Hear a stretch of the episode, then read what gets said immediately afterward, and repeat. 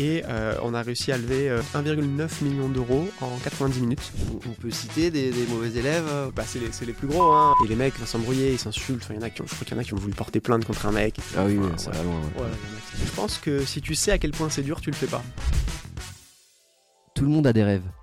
Audace et Innovation, c'est le podcast où j'interviewe des entrepreneurs, des artistes, des sportifs et d'autres personnalités pour comprendre comment ils sont passés du rêve à la réalité. Je suis Aurélien Barrière, le fondateur de B Conseil, société de conseil spécialisée en financement de l'innovation pour vous aider à financer vos projets d'innovation, de croissance ou d'export à l'international à travers différents dispositifs tels que le crédit d'impôt recherche, le crédit d'impôt innovation, le statut de jeune entreprise innovante, l'IP Box ou différents leviers de financement non dilutifs tels que les prêts, les avances remboursables ou les subventions de la BPI, de la région ou de l'ADEME. Avant de vous laisser avec mon invité du jour, n'oubliez pas de partager le podcast autour de vous et de nous laisser une bonne note sur les plateformes. Bonjour Andrea, Salut rien. bah, bienvenue sur euh, mon podcast euh, Audace Innovation, euh, du rêve à la réalité. Merci. Je suis ravi de te recevoir aujourd'hui. On va euh, échanger ensemble euh, voilà, sur, sur ton parcours d'entrepreneur euh, et puis euh, sur ta vie euh, perso. Qu'est-ce qui t'a amené justement euh, aujourd'hui à être le cofondateur de Green Got, une néobanque verte qui lutte contre le réchauffement climatique. Est-ce que, dans un premier temps, tu pourrais nous pitcher Green comme si tu l'as présenté à ta grand-mère? Ah ouais, ah ouais d'entrer une question comme ça. Waouh. Euh, ma grand-mère, elle connaît pas grand-chose à, tous ces sujets-là, euh, donc il va falloir que j'aille euh, parler avec des mots très très simples. Mais dans l'ensemble, ce qu'il faut considérer aujourd'hui, c'est que euh, ce qu'il faut savoir, c'est que les banques, euh, quand on dépose de l'argent en banque, l'argent il nous attend pas bien sagement. Cet argent-là, il est investi par les banques euh, dans des entreprises, et trop souvent, euh, ces entreprises-là, ça va être des entreprises qui vont polluer. Par exemple, des entreprises des énergies fossiles, ce qui fait qu'aujourd'hui, les grandes banques françaises, européennes et mondiales, en fait, elles supportent énormément les énergies fossiles. Depuis les accords de Paris en 2015, c'est environ 5 000 milliards d'euros qui ont été investis par les banques dans les énergies fossiles. Donc en fait, on comprend bien que si on veut réussir la transition, si on veut réussir à euh, éviter euh, plus 4 ou plus 5 degrés d'ici la fin du siècle, bah, il faut réduire ces énergies fossiles parce que c'est les principales pourvoyeurs de, de CO2 dans l'atmosphère. Et donc il faut arrêter de financer ces énergies fossiles et petit à petit basculer vers des énergies bas carbone, vers euh, une, économie plus décarbonée, plus durable et plus soutenable.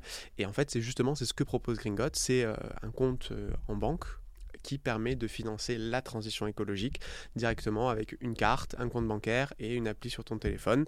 Et l'idée, c'est que ce soit super simple à faire, euh, qu'on soit le plus transparent possible, que la communication soit le plus attractive possible et qu'on puisse s'adresser à tout le monde de 18 à euh, 85 ans. Donc même toi, mamie, tu peux ouvrir un compte Gringot. C'est super simple. En plus, on est sympa. Tu as quelqu'un qui peut t'aider euh, euh, dès que tu as une question sur le chat. On, on répond et, euh, on a une app qui est super cool. Voilà. Super. Du coup, ce que tu expliques, c'est que, en, fait, de manière indirecte, notre argent euh, qui dort sur notre compte en banque, euh, bah, finalement, participe euh, à justement bah, cette transition écologique ou, au contraire, en fait, à, financer des projets qui, qui sont un peu de, l'ancien monde. Ouais, c'est ça. Et comme tu disais, surtout au contraire, pour le moment. Alors, ce que, les banques mettent en avant, c'est qu'elles soutiennent de plus en plus les énergies renouvelables aussi. Ce, ce qui est vrai, quand on regarde aujourd'hui, des grandes banques augmentent leur financement aux renouvelables, mais en fait, finalement, on s'en fout euh, d'augmenter le soutien aux renouvelables. Parce qu'en fait, la seule variable qui compte, c'est combien de CO2 on va mettre dans l'atmosphère. On comprend bien qu'en fait, si on met 100 euh, de CO2 dans l'atmosphère, on a beau doubler euh, la quantité de renouvelables, on continue de mettre ces 100 dans l'atmosphère et donc le monde se réchauffe toujours autant. Donc en fait, quand on augmente le- les énergies renouvelables ou les énergies bas carbone dans leur ensemble, ce qu'il faut, c'est qu'elles remplacent les énergies fossiles et pas qu'elles viennent en addition. Et c'est ce qui aujourd'hui est trop souvent fait par les banques, ce qui en fait nous leur permet de dire en fait, bah ouais, regardez, nous on fait des choses bien, c'est vrai, vous faites des choses bien de plus en plus, ça va dans le bon sens, mais en fait, ce qu'il faut, c'est surtout arrêter de financer le fossile parce que euh, il faut qu'il y ait un- une substitution et pas une addition. Et donc aujourd'hui, c'est ce qui est fait trop souvent et c'est ce que nous justement on ne fait pas avec Ringot. Du- du coup, hein, si je résume, euh, ce, que tu, ce que tu expliques, c'est qu'en fait, les banques continuent de financer les énergies fossiles. Ouais, et en plus, elles augmentent. etc. Ça augmente. C'est même pas qu'elles réduisent trop Elles lentement. augmentent. ça augmente le soutien d'année en année aux énergies fossiles. Et ça, c'est dramatique. et, et, et, et, euh, et elles se rachètent une, une conscience RSE, une image RSE, parce qu'elles investissent un peu sur des énergies, énergies vertes, mais Ouais. du coup, ça compense pas du tout euh, l'augmentation. euh. Exactement, exactement. Et alors qu'en parallèle de ça, elles communiquent énormément sur ce qu'elles font de bien. Euh, Elles communiquent sur des trucs un peu bullshit en mode euh, on a des vélos à tous nos collaborateurs et tout ça. Et ce qui fait qu'en fait, elles flouent totalement le message et elles, communiquent, elles décident de communiquer sur ce qui est bien pour elles. Et tout ce qu'elles font mal, en fait, elles le mettent sous le tapis et, et c'est un problème. Il y a des acteurs qui font un peu mieux les choses, hein, on va pas se le cacher. Il y a des plus petits acteurs, notamment en France, qui sont, qui sont mieux, mais dans l'ensemble, ça va pas dans le bon sens. On, peut citer des, des mauvais élèves euh, Euh, ouais, ouais, on peut. Bah, c'est les, plus gros. Hein. euh, euh, la BNP, le Crédit Agricole, la Société Générale, c'est pas des bons acteurs. C'est pas des bons élèves pour ça. tu as des acteurs comme euh, la Banque Postale, comme le Crédit Coopératif ou comme Arkea qui sont euh, beaucoup mieux là-dessus. Et, et tu, tu saurais euh, euh, expliquer pourquoi en fait c'est si compliqué pour eux de justement de changer de paradigme? Ouais, alors ple- plein de choses. Hein. Euh, de un, les grandes banques en France et dans le monde, elles sont nées euh, au moment de la révolution industrielle. C'est des acteurs qui ont euh, 100, 150 ans, même un peu plus, et qui en fait sont nés dans le charbon. En fait, Euh, ces acteurs-là, ils ont grandi parce qu'il fallait financer euh, des chemins de fer, du charbon et toutes ces choses-là. Et donc en fait, elles, ont, elles sont vraiment connectées depuis le début de leur histoire à ces actifs-là. Et donc ça, ça passe par des actifs qui sont entremêlés, c'est-à-dire qu'elles sont actionnaires de ces, de ces acteurs-là, mais ces acteurs-là sont aussi actionnaires des banques, ce qui fait que dans les AG et dans les COMEX, on retrouve des gens qui sont dans les deux. Donc il y a un mélange total euh, de, enfin total, sans, mauvais jeu de mots, vraiment, j'ai pas fait exprès.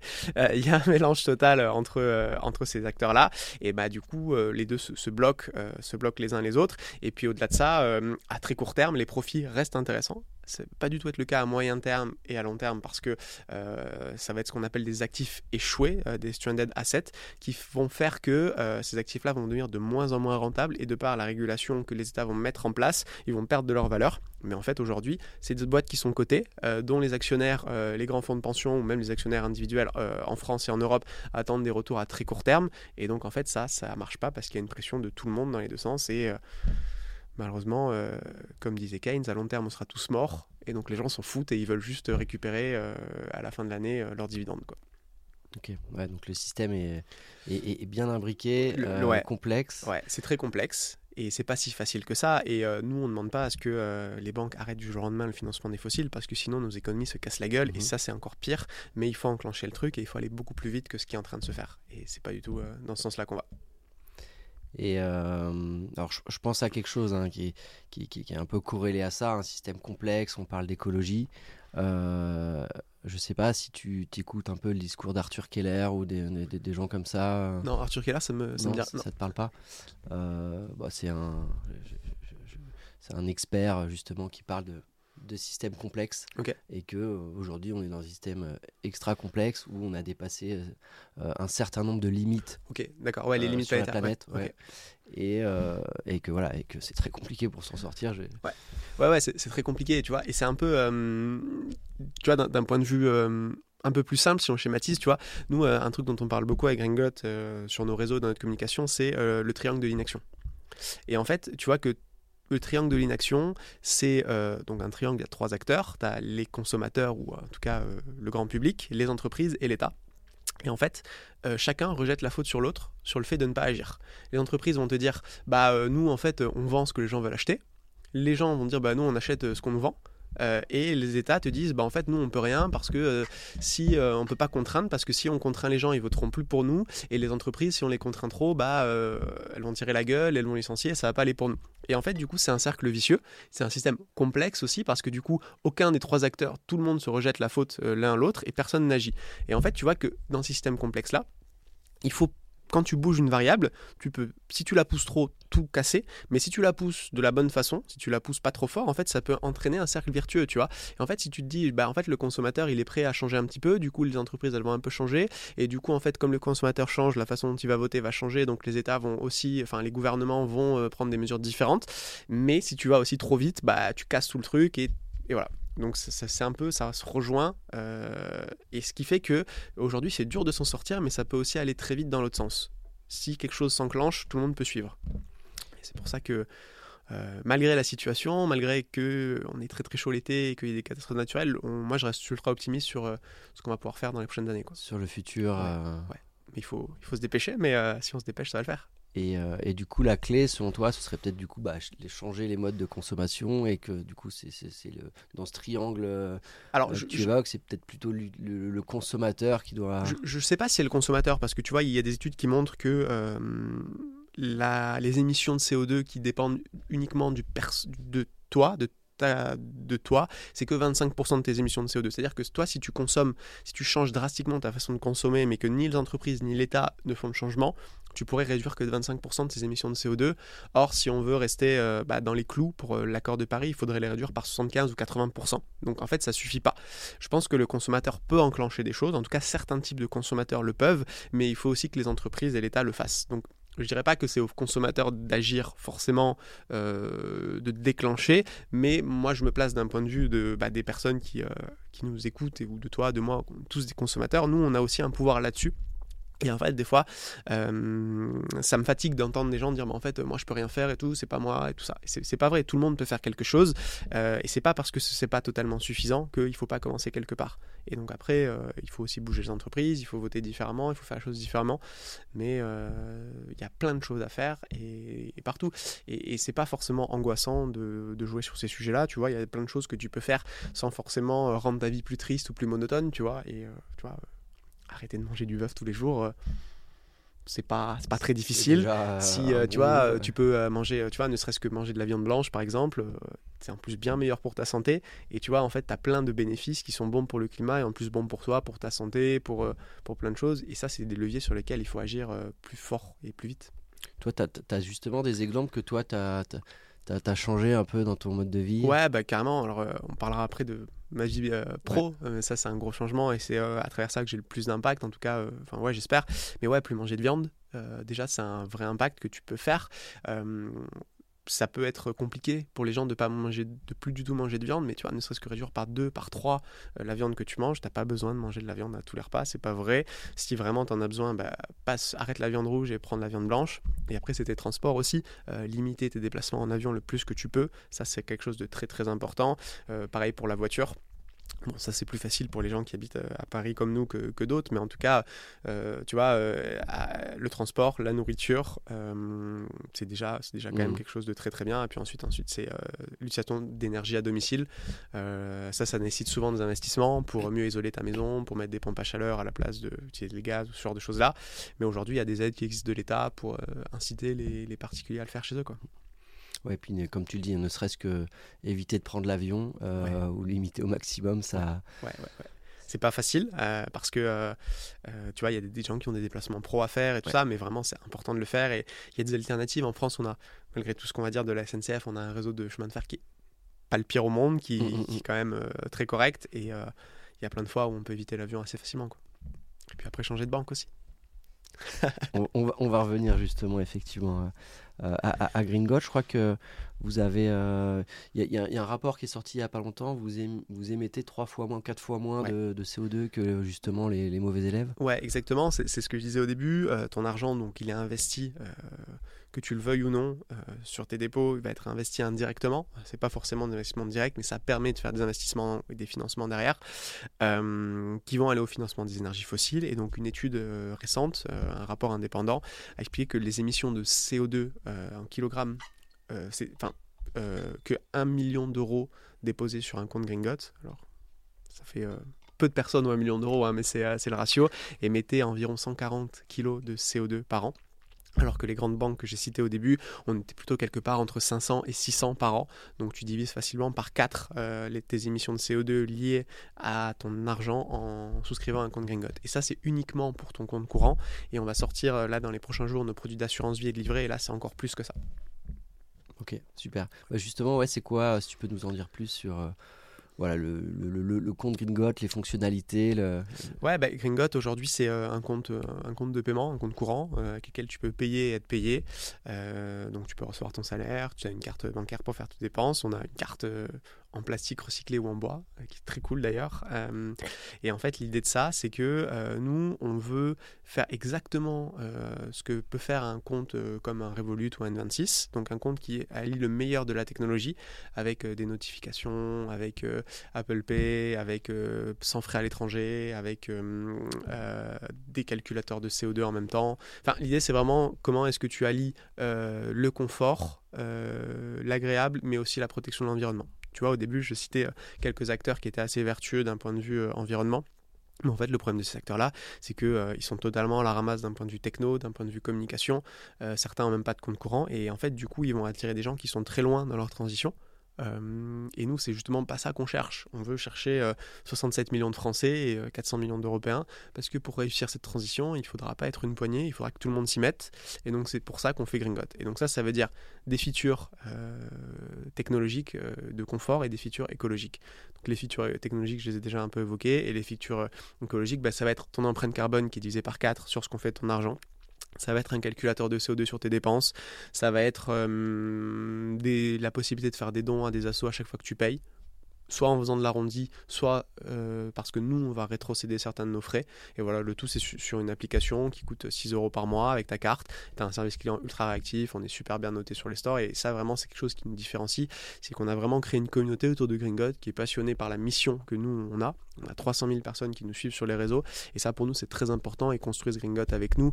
Ils, euh, ils, vont nous aider dans nos grands choix. Ils vont nous aider à choisir les entreprises euh, qu'on finance, les assos avec lesquels on travaille et même euh, bah, le design de, certains écrans de l'app. Et pour nous, ça c'est très très important parce que euh, on a une mission qui est beaucoup plus grande que nous. Et en fait, l'objectif c'est pas de faire ça à trois cofondateurs ou même à 40 employés chez Gringot, mais surtout, mais vraiment avec toute notre communauté. Et pour nous, ça c'est vraiment ce qui nous différencie des gros acteurs bancaires. Top. Et du coup, maintenant, est-ce que tu peux me pitcher Gringot, mais vis-à-vis d'un investisseur? Comment tu présenterais le projet? Euh, C'est une question qui est euh, difficile parce que, euh, en général, avant de parler d'investisseur, je me renseigne un peu sur ce que l'investisseur cherche. Parce que soit tu as des investisseurs qui vont être très intéressés par la taille du marché, ou en fait là du je vais parler de la taille du marché et de pourquoi est-ce qu'on pense qu'il il y a un marché énorme, soit tu as des investisseurs qui vont vraiment être plus attirés par l'impact et par la mission. Donc on va dire que la mission te plaît, euh, Aurélien, parce que tu es quelqu'un de bien. Euh, et du coup, euh, bah, aujourd'hui, la mission de Gringot, c'est vraiment réussir à financer la transition écologique. On a besoin de 5000 milliards, ne serait-ce qu'en Europe, pour pouvoir financer la transition, pour pouvoir atteindre les objectifs qui ont été fixés par la Commission européenne. Et donc cet argent-là, ben, ça tombe bien parce que c'est grosso modo ce que les Français ont en épargne financière. Et les Européens encore plus. Et donc notre objectif chez Gringot, c'est de pouvoir mettre à contribution l'épargne des Français et des Françaises au financement de la transition.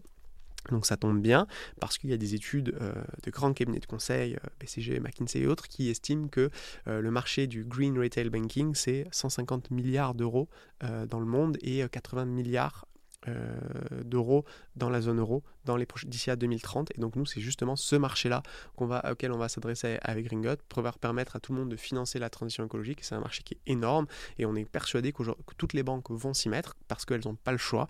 Ça va être plus lent pour certaines et nous, avec Gringot, on est les mieux placés pour saisir ce marché parce qu'on est euh, green native et on n'est pas des touristes euh, verts comme peuvent l'être certains qui sont euh, découverts euh, une passion pour l'écologie euh, récente, mais juste parce que ça faisait bien sur, sur leur présentation. Et donc avec Ringot, c'est ce marché-là qu'on va chercher et on est les mieux placés pour aller le prendre. Et en, termes de KPI, aujourd'hui, vous, vous, en êtes où? Alors aujourd'hui, avec Gringot, on, est, on a 20 000 utilisateurs. je prends un petit peu. Ouais, j'avais noté 10 000, euh, mais 10 000 c'était 2023. Ouais, c'était. On a fini l'année à 10 000 fin 2022. Euh, on a fait une opération pour, pour, les, pour pousser la barre. On les a passés à quelques utilisateurs près euh, au 31. c'était au 1er janvier. On les a validés au 1er janvier, mais ils étaient là depuis la veille, donc on a considéré que c'était bon. on a 20 000 utilisateurs. on ça va assez vite. Ouais, ouais, ça va, ça va, ça va, ça va, ça va très vite. Surtout que, en fait, là, on s'apprête à lancer des grosses features, un compte joint une assurance vie sur lesquelles on a euh, pour chacun entre 3 et 5 à 6 000 personnes en liste d'attente. Notre objectif c'est de continuer encore d'accélérer là-dessus et vraiment de devenir euh, le référent dans toute la zone euro sur ça. On est déjà présent en France, on est présent en Belgique, sur des comptes particuliers et bientôt et aussi sur des comptes des micro-entreprises et un jour pourquoi pas sur des, comptes entreprises euh, classiques. Donc euh, ça se passe très bien, on est très très content. Et euh, tous les jours, on a, on a, des bonnes nouvelles. Tu vois, on a été élu euh, la startup numéro 1 LinkedIn France récemment. On a été dans les 53 startups climat Business Insider dans le monde à, à, surveiller. Donc, on a tous les feux sont en vert aujourd'hui et nous, l'objectif en ce moment-là, c'est de délivrer le plus possible pour aller euh, bah, le, le, plus vite possible, mais sans faire n'importe quoi non plus, parce qu'il y a un contexte qui est, euh, euh, c'est plus la folie, c'est plus la fête comme c'était il y a 3-4 ans, donc l'objectif, c'est pas de dépenser 4 ou 500 euros pour acquérir un client comme certains, certaines banques en ligne peuvent le faire. Ouais, parce qu'effectivement, tu es, es, sur un, do, un domaine, voilà, les, les, les néobanques, où je pense qu'il y, y, y, a trois enjeux, mais tu m'expliqueras aussi ton, ouais. ton, point de vue, qui est d'un point de vue marketing, bah, l'acquisition euh, de, de, nouveaux utilisateurs, de nouveaux clients, euh, le financement. Mmh. Euh, l'entreprise et comme tu l'as dit les opérations il faut aller assez vite il faut aussi répondre à des problèmes de compliance ouais. et, et, et, du coup voilà vous êtes à la frontière entre ces trois enjeux voilà est-ce que tu peux peut-être euh, on peut commencer peut-être par le volet marketing. Euh, ouais. je, je, je, sais aussi que tu es euh, dans tes associés, tu es associé avec Maude, ouais. qui, qui, qui, était aussi très visible sur, sur, sur, sur le web et qui sur, sur, sur la marque de l'entreprise. voilà, com comment aussi vous vous répartissiez les rôles entre vous Comment, comment, comment ouais. Alors si tu veux, je commence par la, la compliance parce qu'en fait la compliance c'est finalement ce qui définit tout le reste parce que tu vois, on est surveillé et supervisé par par les entités de régulation comme la CPR et comme d'autres. C'est euh, la Banque de France, grosso modo. Qui fait qu'en fait, tu peux à la fois pas dire n'importe quoi et tu peux pas non plus faire n'importe quoi. Quand je dis que tu peux pas dire n'importe quoi, c'est que tu m'entendras jamais dire que Gringot est une banque, par exemple, parce que le mot banque est réservé aux établissements de crédit. Donc quand tu disposes d'une licence de crédit comme euh, la BNP, la Société Générale ou d'autres, c'est très compliqué de l'avoir. Un jour on l'aura, mais ça va nous prendre quelques années. Et donc en fait, il y a des mots qui sont interdits comme ça, qu'on n'a pas le droit de, de prononcer. Euh... Néobanque, c'est bon? c'est un peu limite néobanque en vrai. Ouais, je le dis pas trop. Donc on dit quoi? Toi, tu peux le dire si tu veux. Bah, le vrai terme, même, même, même compte de courant, un, compte courant, c'est un peu limite. Nous, on dit compte de. Ils autorisent compte de paiement, mais c'est pas très sexy, mmh. euh, honnêtement. Toi, tu... On pourra en revenir, euh, ouais. revenir aussi à, à, tous les partenaires qui sont derrière, ouais, ouais, bien aussi sûr, bien technologique ouais, que, que, que, banque, etc. Et, et, et, du coup, bah, ce qui fait que euh, tu peux pas dire ce que tu veux. Donc c'est difficile de délivrer un message qui va être simple et efficace quand euh, certains mots te sont interdits. Et au-delà de ça, même sur ton produit, euh, je disais qu'il faut aller vite sur ton produit, mais tu peux pas non plus aller trop vite parce que de un, tu touches l'argent des gens, donc il faut pas faire n'importe quoi, il faut pas que tu casses ton application. L'argent est en sécurité, on peut pas le peut pas casser comme ça, mais si tu fais n'importe quoi sur ton app et que tu pousses une mise à jour et qu'en fait les gens ont plus le solde qui s'affiche ou peuvent plus se connecter, bah c'est un vrai problème. Ou, ouais. Donc tu dois aller vite, mais en même temps tu dois faire euh, du QA, tu dois faire du test euh, énorme à chaque fois que tu pousses une release. Euh, et dès que tu pousses une feature, tu dois la tester dans tous les sens, tu dois défoncer ton app pour voir comment elle réagit. Donc tu dois aller vite, mais tu dois faire attention. Tu dois faire beaucoup de communication pour acquérir beaucoup de monde, mais tu dois aussi faire attention. Et euh, sur ton acquise, tu dois pas non plus dépenser trop d'argent. Parce que euh, bah, nous, Gringot, euh, on, notre objectif, c'est d'être un acteur à impact, d'être un acteur euh, soutenable. Et en fait, il faut aussi qu'on le soit dans le business model. Notre objectif, c'est pas de faire des levées de fonds tous les six mois et en fait euh, de se retrouver sur les fondateurs avec 4% du capital dans 10 ans et ne plus avoir aucun impact sur les décisions. et de se faire acheter. Exactement. Choix, Exactement. Et donc pour ça, il faut qu'on ait, il faut qu'on soit, il faut qu'on devienne rentable. Il faut qu'on ait un business model qui soit sain Durable. et donc pas et pas, et pas dépenser des centaines d'euros pour acquérir un nouveau client. Et donc c'est aussi pour ça que on a aussi euh, développé cette stratégie euh, de community led growth où en fait aujourd'hui notre principale levée d'acquisition chez Gringot, c'est notre communauté, c'est des gens qui vont référer d'autres personnes, c'est des gens qui vont parler de Gringot autour d'eux et les convaincre euh, bah, de nous rejoindre parce que c'est bien, parce que ça permet de réduire son empreinte carbone, parce que ça permet, euh, parce que le compte est cool et toutes ces choses-là. Et ensuite, euh, les réseaux sociaux, qui nourrissent cette communauté, avec Maude qui est très présente aussi sur les réseaux sociaux, et, pas que Maude, mais plein, plein d'acteurs chez Gringot, plein de nos ambassadeurs, plein de nos membres qui vont euh, parler de ça, et ça nous permet de réduire le coût d'acquisition euh, le plus fortement possible. C'est vrai qu'on on, on, on, je bien passer, enfin je vois toujours passer euh, tous les utilisateurs ouais. euh, quand ils ouvrent un compte Ouais. avec la, la, la, la Ouais. photo. euh, Mais ça, c'est très fort, ça, tu vois, c'est très fort parce que tu as plus tendance à croire ton pote euh, qui dit que sa carte est super plutôt que quelqu'un qui, a priori, tu sais qu'il va être payé parce qu'il a un million de, de followers sur Insta. Quoi. Donc, c'est une stratégie que nous, on a mis en place qui porte ses fruits et qui marche très bien jusqu'à présent. et, et, et du coup, sur ce volet marketing, c'est votre, votre première boîte, hein, je crois, à tous. Ouais, comment vous vous êtes formé à ça Comment vous, vous avez eu des coachs Vous avez eu des. Non, en vrai, on n'a pas eu de coach. la réalité, c'est que pour faire ce qu'on a fait avec Gringot, il a fallu qu'on lève de l'argent très vite. Mhm. Ça, c'est l'autre enjeu, le volet financier. Ouais. Et, et, en fait, le truc, c'est que du coup, bah en fait, alors je vais pas, vais pas dire que Gringot est bootstrappé parce qu'on a levé des fonds, donc c'est pas vrai, mais finalement un peu quand même parce que on a levé des fonds, mais on a levé assez peu parce qu'on n'avait pas forcément l'expérience qu'il fallait au début pour la faire. Et donc on s'est dit comment est-ce qu'on peut faire sans fonds pour acquérir des utilisateurs et des clients et une communauté?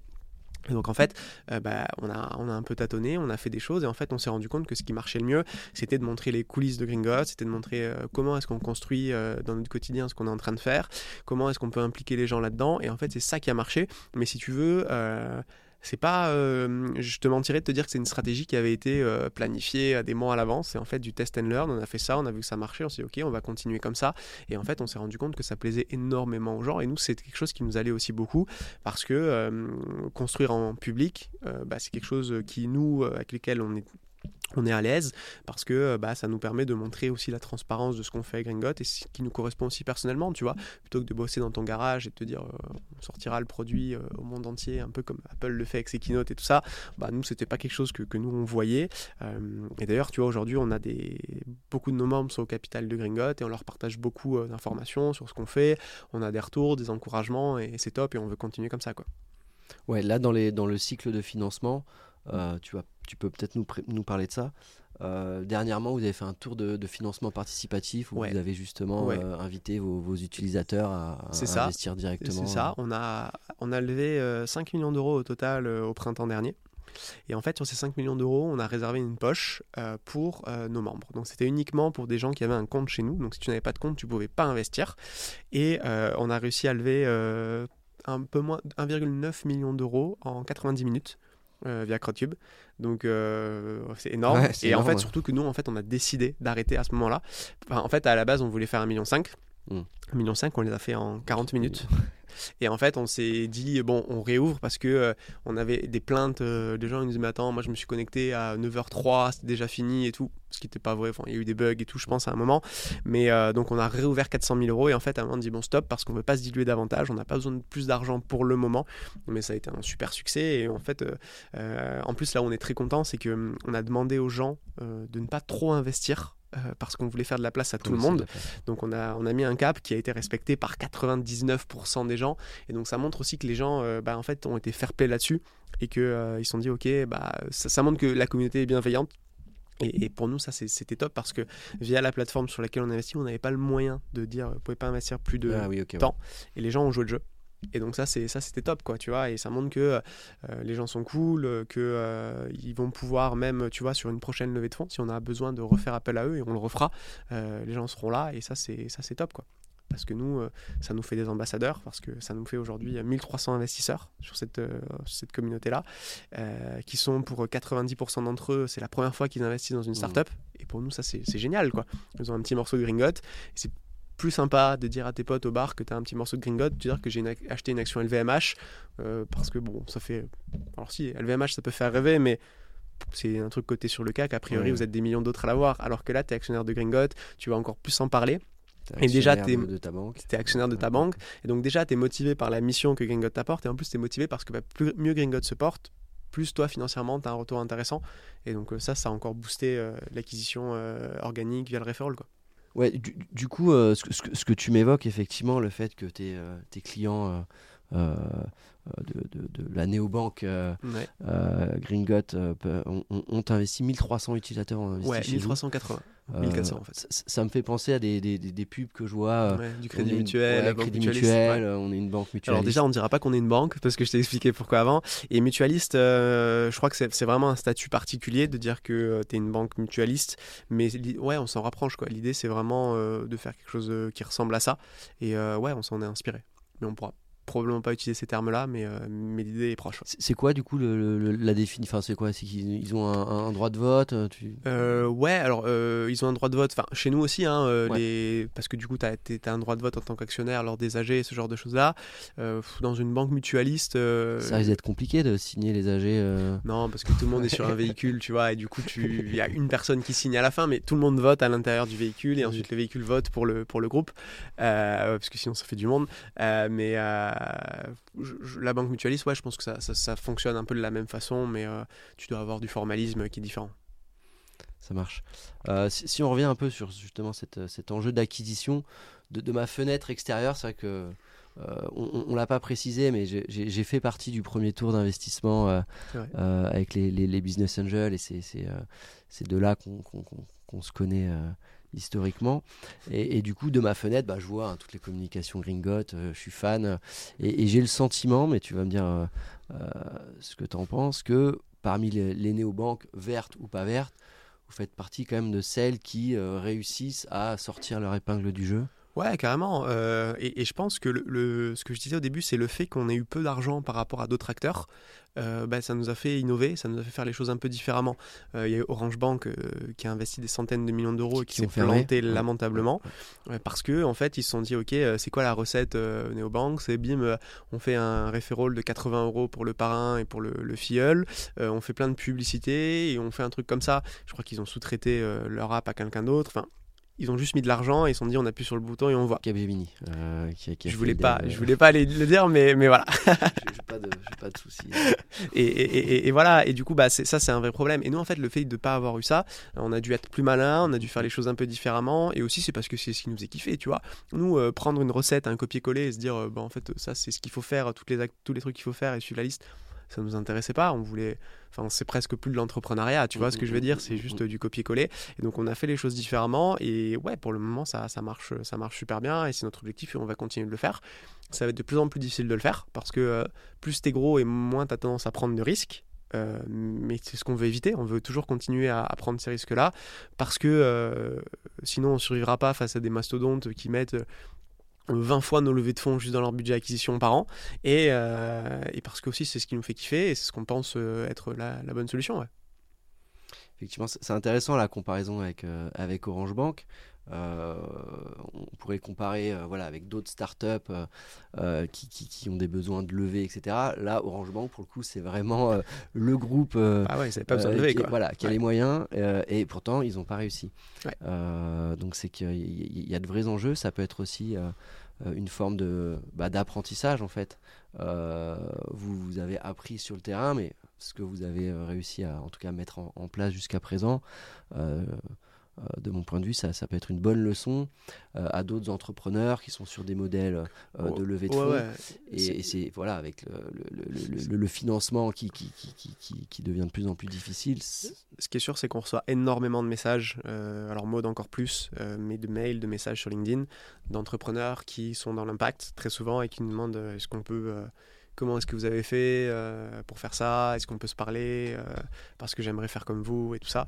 Euh, c'est très très difficile de répondre parce que genre euh, on a énormément de sollicitations, genre euh, des fois 10-15 par jour. Ouais. Donc euh, malheureusement on peut pas répondre à tout le monde, mais ouais on sait qu'on inspire beaucoup de monde et tant mieux c'est cool. Top. Et est-ce qu'on peut du coup revenir un peu, enfin vraiment à la genèse du coup de Ouais. de, de, de, de Green Got moi, j'ai- vu un peu sur internet, vous étiez quatre co- co- cofondateurs Ouais, au début. on était quatre au début. euh, Aujourd'hui, on est trois. Il y avait, il y avait un quatrième cofondateur qui euh, euh, tenait le rôle de COO, CFO à la base et qui en fait était au début à mi-temps.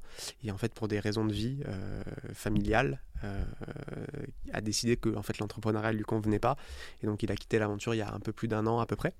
Et donc aujourd'hui, on est trois. Euh, Fabien qui est le CTO, que lui tu verras pas sur LinkedIn parce que c'est un CTO, c'est pas, il aime pas trop ça. Il y a pas, Il y a- forcément il y a besoin de se mode- mettre en avant. Ouais, euh, pas trop. Quoique, c'est c'est intéressant aussi parce que euh, pour attirer des talents, euh, surtout dans des sujets tech, euh, ils ont très souvent envie de bosser avec un CTO qui va les inspirer le plus possible. Et donc, ça peut être un- très bien de le faire aussi. Euh, ensuite, ta mode, que, bah, dont on parlait au début, qui est vraiment la, la face de Gringot, très présente sur LinkedIn, sur les réseaux et dans plein d'autres euh, secteurs. Et moi, euh, qui suis le, CEO de, de Gringot. Voilà, on se répartit bien les rôles, on a des scopes qui sont très différents tous les trois avec des domaines de compétences très très divers. Donc c'est cool, on se complète bien et, euh, et voilà, on a écoute. euh, Comment vous êtes euh, rencontrés? Alors. euh, Qui c'est qui a eu l'idée, le, le- le point de départ? c'est- une idée de Maud Gringot. On sait à la base, à la base de l'histoire, c'est Maud et moi. Maud est de la même école que moi, elle est un peu plus jeune que moi. On s'était rencontrés quelques années avant de faire Gringot. École de commerce? Ouais, une école de commerce à Grenoble. Mais je la connaissais pas l'école de commerce. Je l'ai rencontrée à New York. On a vécu là-bas tous les deux. Euh, elle est rentrée un peu avant moi de là-bas. Euh, moi, je suis resté, je suis rentré en 2019. Je crois qu'elle a dû rentrer en 2018, un truc comme ça. On s'est revu quand je suis rentré. Euh, elle savait que je voulais faire de l'entrepreneuriat, de l'impact, et elle avait réfléchi de son côté à faire quelque chose. Elle me dit, écoute, je veux créer une banque verte. Je me suis foutu de sa gueule un peu au début, je te le cache pas. Euh, et puis ensuite, euh, moi, je- Genre, euh, non mais tu, tu, tu T'as craqué rigoles, quoi. Bah, tu vois, on avait bu deux trois bières, on s'est dit bah ouais, non, enfin t'as craqué quoi, et tout ça. et ensuite le lendemain, elle me dit non mais tu sais que c'était pas une blague, j'aimerais bien et tout, regarde ça et tout. Donc j'ai un peu creusé. Et C'était en quelle année ça? Ça c'était fin 2019. Ok. euh, début 2020, ouais, un peu avant Noël, je crois, 2000, euh, 2020, donc juste avant le Covid. Euh, moi, je rentrais, je voulais faire de l'entrepreneuriat, je rentrais, euh, je rentrais des États-Unis et euh, je- j'étais rentré chez mes parents et puis ensuite je suis resté bloqué chez eux à cause T'étais en Covid. stage euh, aux non, non, je bossais, ou- je bossais là-bas chez Pernod Ricard. Ok. Euh, Tu, tu faisais quoi je bossais en finance euh, sur, et en strat sur Jameson, le whisky, euh, qui est un très très gros whisky euh, là-bas, un peu moins connu en France. Mais en fait, j'ai commencé, moi, sortie d'école, j'ai commencé à Dublin, en Irlande. euh, déjà sur Jameson, parce que c'est un whisky qui est irlandais qui est basé là-bas. T'aimes le whisky pas. Pas forcément. forcément. Le spiritueux, c'est un secteur qui est sympa, je trouve, qui est sympa, mais je suis pas un grand fan. Euh, Enfin, j'aime bien ça, hein, je vais pas te le cacher, mais, euh, mais je suis pas, je suis pas un expert. Et euh, je, je trouve ça sympa d'entrer dans le groupe Pernod Ricard. Et c'est un groupe qui est, qui est super cool, qui est vraiment, qui traite très très qui, bien qui est toujours employés. français Pernod Ricard? Ouais. ouais, ouais, c'est Ouais, français. Alors c'est coté maintenant, tu vois, donc tu as des actionnaires un peu du monde entier, mais, mais c'est coté à Paris. c'est, on peut considérer que c'est français. D'ailleurs, il y a beaucoup beaucoup de Français dans le groupe. Je crois que le groupe essaie de se défranciser un petit peu. Et euh, après euh, un an et demi, deux ans à Dublin, je suis parti à New York pour euh, pareil, un an et demi, deux ans. Et vraiment, j'ai, adoré cette expérience, c'était très cool. C'est vraiment de, à la fois de, de vivre à l'étranger. Dans ce groupe-là, c'est très sympa, mais tu vois, on en parlera peut-être après, mais moi je viens du sud de la France.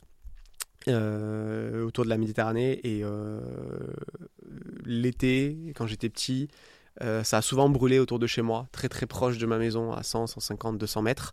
Et euh, c'est quelque chose qui m'a vraiment foutu le cafard plusieurs fois. Et donc j'ai toujours fait attention à l'environnement, aux animaux, Mmh. à ces choses-là.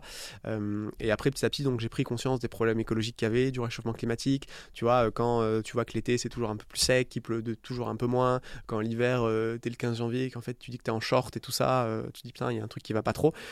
Bon, je me suis pas trop posé de, de questions. Je suis quand même commencé ma carrière là-bas.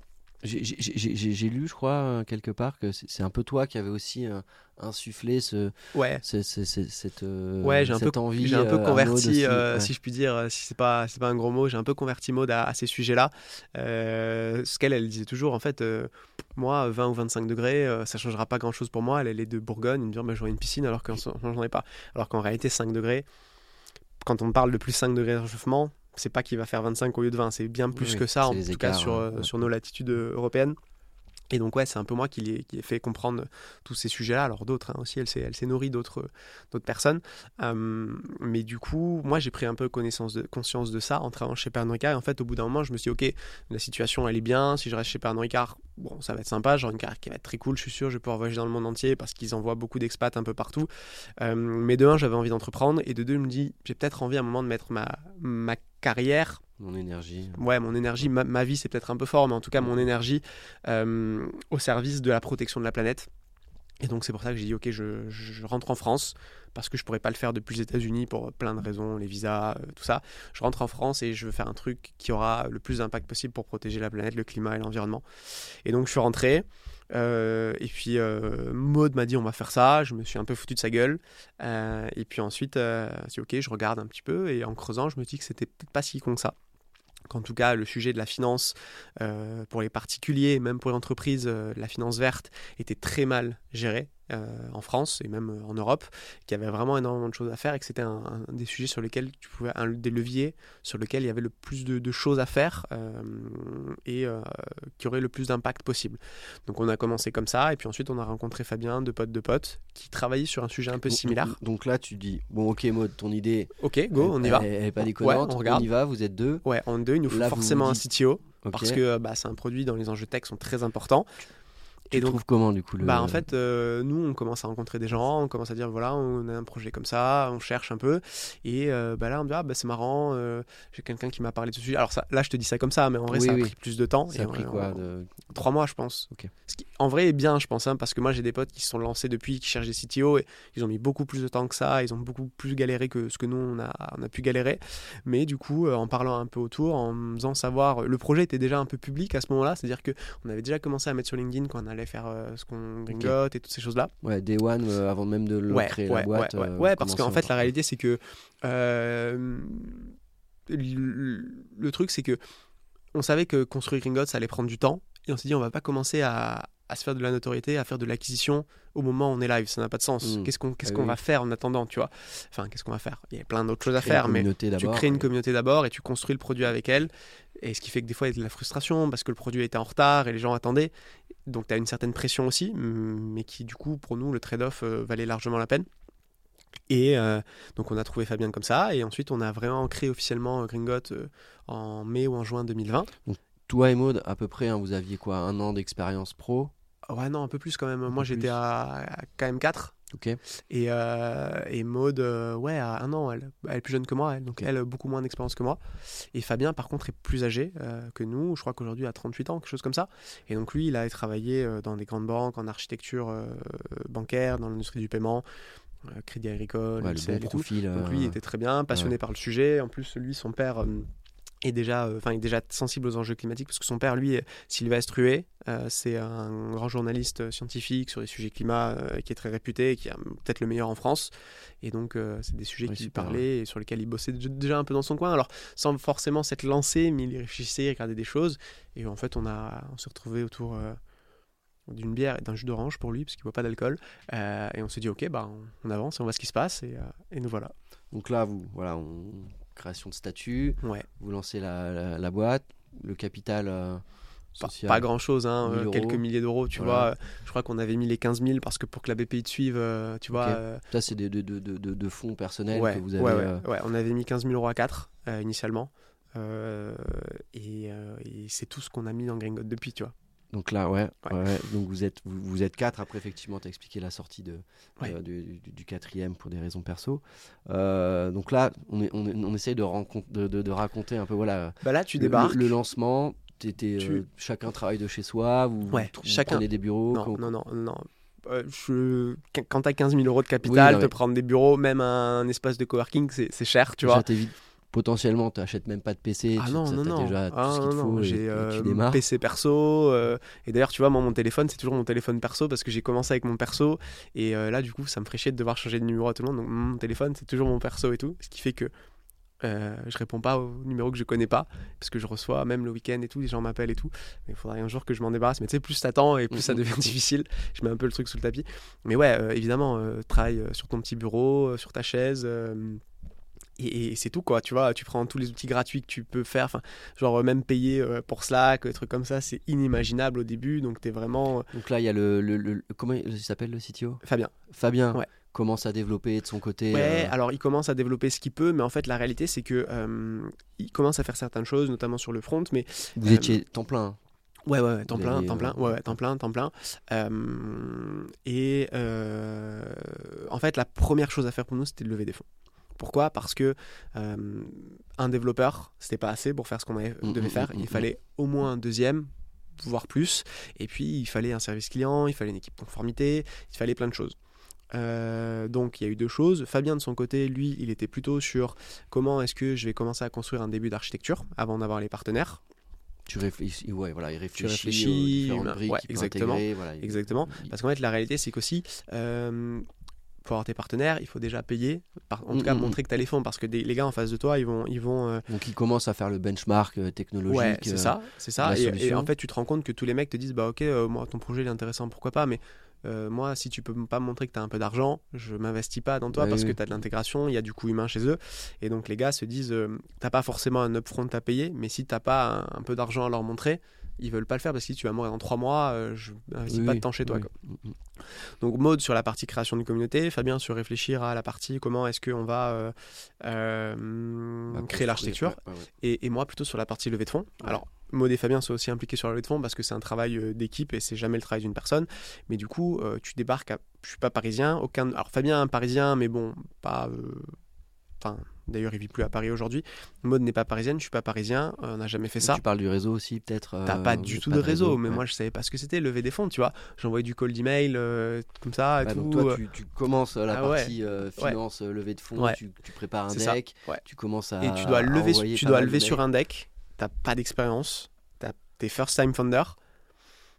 Et, pas facile, tu vois. Je pense qu'aujourd'hui. Avant ça, vous avez, euh, vous êtes allé chercher des prêts d'honneur auprès de réseaux Ouais, ouais, ouais. Alors on a eu un, du coup, on a eu une subvention de la BPI, Mhm. euh, de 30 000 euros. Euh, la BFT ou quelque chose comme je ça. sais plus comment ou- ça s'appelle, ouais, mais ça c'est ouais, toi l'expert de ça.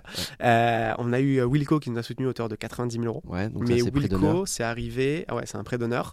Euh, mais c'est arrivé après qu'on ait fait la première levée de fonds. Ouais. Parce qu'en fait, Wilco, ouais. et ensuite Wilco, tu as, des batchs. Et en fait, si tu rates un batch, tu perds 6 ou 7 mois. Mm, mm, mm. Donc en fait, on savait pas, même pas, même pas ce que c'était Wilco, tu vois. Genre, moi, en vrai, euh, avant de commencer Gringot, une API, je savais pas ce que c'était, tu vois. Oui. Euh, la, la BPI, tous ces trucs-là, mais euh, je sais pas, tu T'as vois. un background un peu plus finance, toi. Ouais, j'ai un background finance. euh, et, et ça, je sais pas du tout ce que c'était, tu vois. Donc, euh, tu lis beaucoup de choses et tu as l'impression. C'est c'est assez difficile de.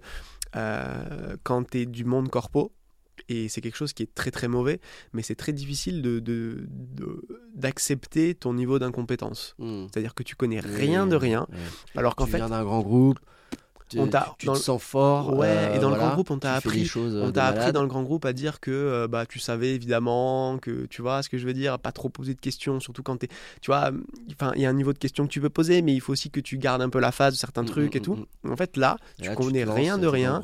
Et il faut comprendre qu'il faut aller parler à des gens en étant totalement inculte sur tous les sujets dont Mm, ils mm, parlent mm.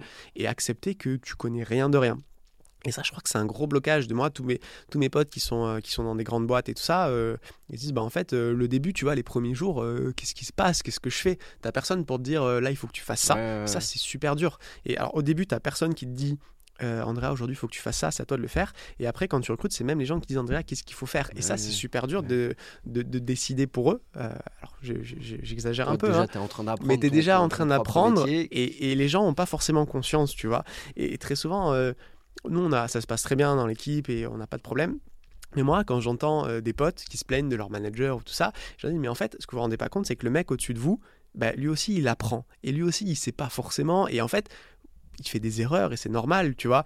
Et euh, sinon, euh, bah, tous, les, tous les entrepreneurs auraient 65 ans parce qu'ils ont déjà une vie, une carrière derrière eux. Si tu veux que ce soit pas des gens qui apprennent. Et en fait, quand tu es entrepreneur, quand tu manages une équipe, bah, en fait, euh, je pense que les gens se rendent pas compte à quel point tu es freestyle au début. Ouais, Et les gens pensent que ouais, mais t'es entrepreneur. Mais non, en fait. En Genre, fait, il n'y a, plus d'entrepreneurs. Si mais ouais, faire, mais faire, fait, faire une fiche de paye la première fois, tu fais bon, bah, on va mettre ça là et on verra ce qui se passe et on, et on serre les fesses et on voit si ça passe, tu vois. Et, et en fait, ça, c'est un vrai, euh, c'est un vrai mythe qu'il y a autour des entrepreneurs, dans les gens qui sont pas dans l'entrepreneuriat, c'est de, de penser que euh, tu fais tout dans les règles au début, que euh, dès que tu as un sujet, tu, fais, tu demandes à un avocat Tout et tout. Non, Ouais, ouais. c'est pas vrai, tu vois. Et ce qui est aussi ce qui est cool, tu vois, et c'est ce qui fait que tu sors tout le temps de ta zone de confort. Et après, si tu veux, quand euh, tu, tu relativises énormément les problèmes pro par rapport à d'autres. Je sais pas toi si ça te le fait aussi, tu vois, mais, Non, mais je comprends ouais, tout à fait ce que mais, tu euh, dis. hein. Chaque, tu vois, euh, chaque euh, step, tu, tu, tu découvres. ouais, euh, tu découvres des trucs. Et tu vois, quand tu as un problème, euh, ce qui se passe dans ta boîte et tout, tu- au début, tu vois, mais c'est chaud et tout. Et en fait, quand tu dis que tu as des trucs comme ça qui arrivent tous les 2-3 jours, tu dis, oh, ok, c'est pas grave, on va trouver, tu vois. Et moi, j'ai des gens dans ma team qui viennent me voir et qui disent, ah, Andrea, t'as vu, il faudra qu'on fasse ça et tout. Et du coup, si on revient un peu sur le, le, le, le fil, Ouais. donc dans les premiers mois, tu récupères une subvention de 30 000 euros. Ouais, Donc là, euh, vous avez 40 000 euros, 50 Ouais, 000 mais euros sur le compte, tu mais fais vous- rien vous avec dépensez- ça. Vous Non. dépensez rien. Non, parce qu'on se dit en fait, en réalité, euh, aujourd'hui, si tu veux recruter quelqu'un, ça va te coûter minimum euh, allez, 50-55 000 euros sur l'année. Oui, oui, c'est oui, pas les 40 000, tu, tu, voilà, tu, voilà, tu, tu flambes pas et tu as, conscience Ouais. que Ouais, faut aller lever, euh, lever des fonds. euh, je suis fils de contrôleur de gestion. Donc euh, Voilà, il m'a appris à, à serrer, euh, à faire attention à tout ce qu'on dépense et même euh, encore aujourd'hui, tu vois. Donc non, non, on fait rien du tout. Du coup, la, la première levée, Elle arrive, en- on, la finalise en décembre 2020 ou en novembre. et euh, tu immatricules la boîte quand? en juin. En juin? Ouais. En juin, Euh, le 6 juin, je crois, un truc comme ça. Enfin, on a, on a le, Ok, le ouais. cabis, il est daté du 6 juin, donc on a peut-être déposé les trucs un peu avant. Et tu avais ouais. eu la subvention avant de lever? Euh, ouais. Ouais, Ouais, donc ouais. ça a été assez vite. On a eu la subvention avant de lever. Euh, et ensuite, bah, on, a, on a fait cette levée-là. De- de combien? 350 000 euros. Euh, Auprès de auprès de Business? Angel. Euh, 12-13, quelque chose comme ça, je crois. Euh, Tu te souviens, t'as as, mis combien T'as mis 6 mois à, à- à- à Ouais, lever Ouais, euh, ouais j'ai mis 6 mois à lever, en sachant qu'il y avait l'été au milieu dans lequel il se passe Ouais, pas grand chose. en fait, on a eu un premier BA très rapidement. Euh, et ensuite, ça, au début de l'été, on s'est dit Ah, trop bien, on a le premier, ça va aller vite. Et après, Mhm. ça a mis vachement de temps. Parce qu'en août, il se passe plus rien. Et ça a mis ensuite septembre, octobre. Et ensuite, tu as un peu de temps avec tes avocats, faire Mhm. tous les trucs qu'il faut et tout. Parce que bah, tout n'était pas trop bien cadré dans ce qu'on a fait au début. Et donc, on a l'argent euh, en décembre. Et on avait recruté nos premiers employés. On a commencé le recrutement en octobre en anticipant sur le fait qu'on ouais. allait pouvoir lever. Et, euh, et on s'est dit, OK, on commence le recrutement. Et les gens sont arrivés. euh, je crois qu'on a dû avoir l'argent même à la fin du mois de décembre euh, qui arrivait sur le compte. Et nos premiers employés commençaient début décembre.